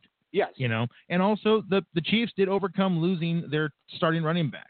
Now, I'm not sure that they that he was an amazing running back, you know, just like I'm not sure that Le'Veon Bell is that amazing. I think sometimes the system and the line Right. play into that. But what Le'Veon was and what Kareem Hunt was, even if you want to say it's like at a poor man's, although I think he's faster than Le'Veon, what he was Probably is a is. three down back. Mhm. And that's a three down back means you can block, you can run, and you can catch. And and Hunt could do all three. And that's why losing him is a big deal, and they've overcome it without a whole lot of a loss in, Mhm. in their step in terms of of their of their winning. Uh, great games last week. Uh, oh no, I'm thinking two weeks ago was in Vegas. You, Uh, you, were there boy, there two weeks ago. Man, time's going by so fast. It's crazy. great great games both of them i mean they were both very exciting games Mhm. that was nice to see and i wanted the chiefs to win because i've got a futures bet that would have won me about Right. 350 bucks but it's all right. This will be a good game. I'm not going to bet against the rain or the saint uh, the patriots. I, I i've learned my lesson. Twice in a row i bet against them. I don't know what i was thinking and both times they they won. Um, i didn't actually bet money against them last right. week but bet on you know was, my my bet was for so whoever. And uh I won't bet against them again, but I will be rooting for the Rams. Could be Yeah. kind of a reversal of fortune, right? Well, I, I saw somebody put this on their Facebook page. Uh, I I don't I remember who put it on there, and I, I'm pretty sure it wasn't even an Eagles fan. Um, they said uh, I'm going to have a Super Bowl watch party this year. He's like caveat. He's like we'll be watching last year's Super Bowl. though." yeah, you know, I'm even more credit to the Patriots. They lose Super Bowls, they don't have the hangover. They lose a Super Bowl, they're back in it. They lose a Super Yeah. Bowl, and I don't know. I, I think the Patriots are favorites by three points. but Which- it was two and a half as of yesterday. It could be Okay. up to three. Oh, I, I think I, I looked at it back back when it first came up, Okay. and It's 58 points for the over under, I think, which is uh, I'm just- ties the record. I'm just glad that they voted or they put the favorite on the Patriots because if it's not on the Patriots, you have no chance Right. because they'll be so slighted and angry about not being the favorite Oh yeah, yeah. that they'll just come out and just just you know destroy you. Question: If the Patriots win the Super Bowl, does Gronkowski retire? If I was Gronk, yeah. Why wouldn't you? Yeah, You already have all your money. You got to Yep. you use all the endorsement money you make. I mean, you're already living large. yep. You're getting out of there without any serious long-term injury. Yeah. He's had plenty of injuries, but Yeah. nothing that's permanent. Yeah. And uh, you know what? He's already got an offer on the table from WWE Oh God. to Yeah. come be a wrestler and join The Rock. And yeah. you know, I, why not? Why Like, he's- go he's- on on top and go. Just Yep. head out of there. Yep, he's got the. I mean, I don't know why he started shaving his head because then he had that mop of hair. He kind of looks like an all shucks good old boy, Right. and you wouldn't think of him as like anything but just a you know just a good player. Instead, you know, and, Tide pods. Tide you know, pods. Tide and, pods. and I know he's I know he's a partier, but he doesn't really get in trouble that I can think of. I mean, no, he doesn't get in trouble. He just loves the party. Yeah, and I he, mean- he brings the party. He party, and then he but he knows his limits. He doesn't get himself Oh, he, hammered he was gronking you know. up on Jemele Hill at the Kentucky Derby. I think they showed video of that. It was just Jemele's just got this look Boy. on her face. And if we just want to be pigs for a minute, I mean, he's not in a relationship, right? He never seems like he's ever in a I don't relationship think he. because I'm guessing that he goes and parties with a new woman every night. I mean, why wouldn't you? I don't think he's You know? I, I, at least I don't hear of him being in one. must be so fun to be a beautiful person. You know, I mean, life just must be a whole different world. You know, it's just, I mean, not that not that people don't work to to be, you know, right, right. but they also have, you know, obviously they have some genetic helps. I mean, Yeah.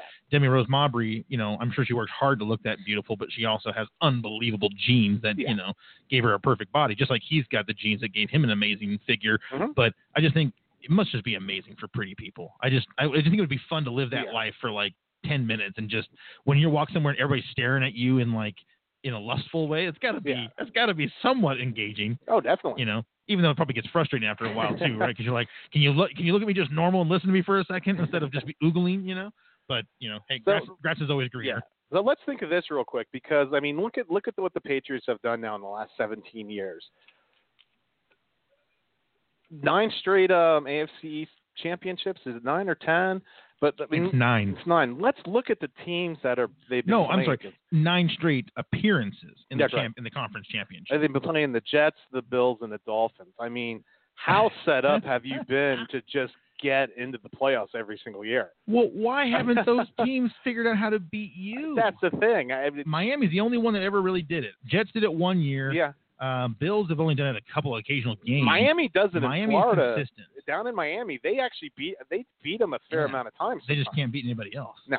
But uh, I don't know. I mean, you know, the figure I got to figure the Broncos and the Miami are two of the and, and the Giants are like the three biggest teams looking for a quarterback. Yeah. Uh, there might be maybe there's others, but those are the ones that really come to the top of my mind that don't have anybody that they're really looking to. Although, uh, well, we can get into that when we start getting closer to the draft. Before we hit uh, before we hit the end of the show, because we're down to about Yep, uh, five minutes. Yep. I do want to just run over quickly the fantasy foot uh, baseball top ten currently on the ESPN head-to-head list. and this is the uh, one through ten, right? Correct. Okay. Uh, actually, one, One through, through 11 11, because yeah. I wanted to throw that on there. So Mookie Betts is number one. I don't think anyone can argue with that. No. That guy was far and away the best player last year. Uh, the number three, number two is Mike Trout because he's Mike Trout, and Mike Trout is so consistent that you, you know, he never gets hurt.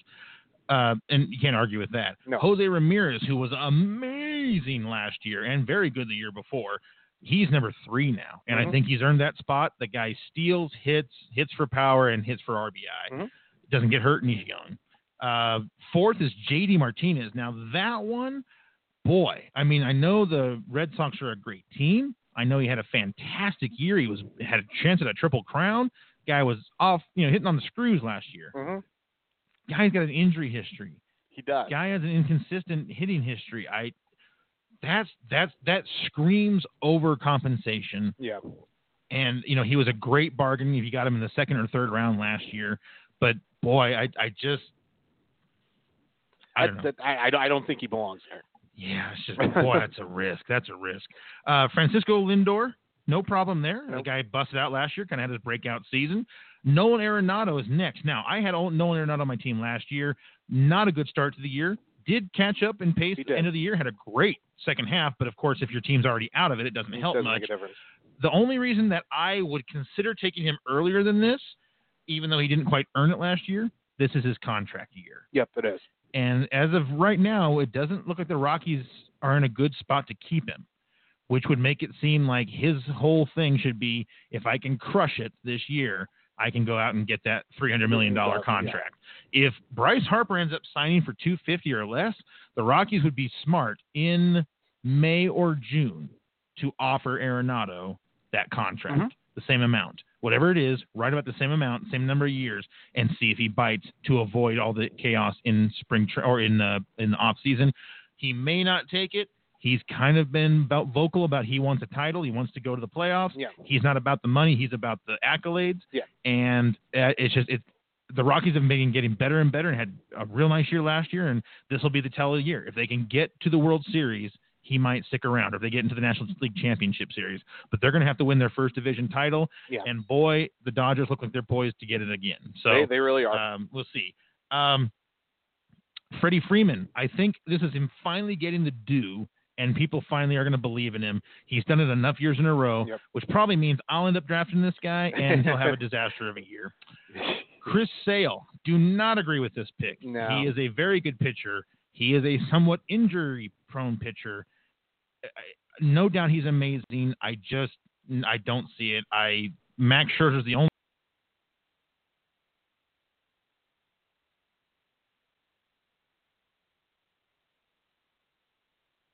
Every year that he could be the best player in baseball, fantasy baseball. Yeah. He never does it.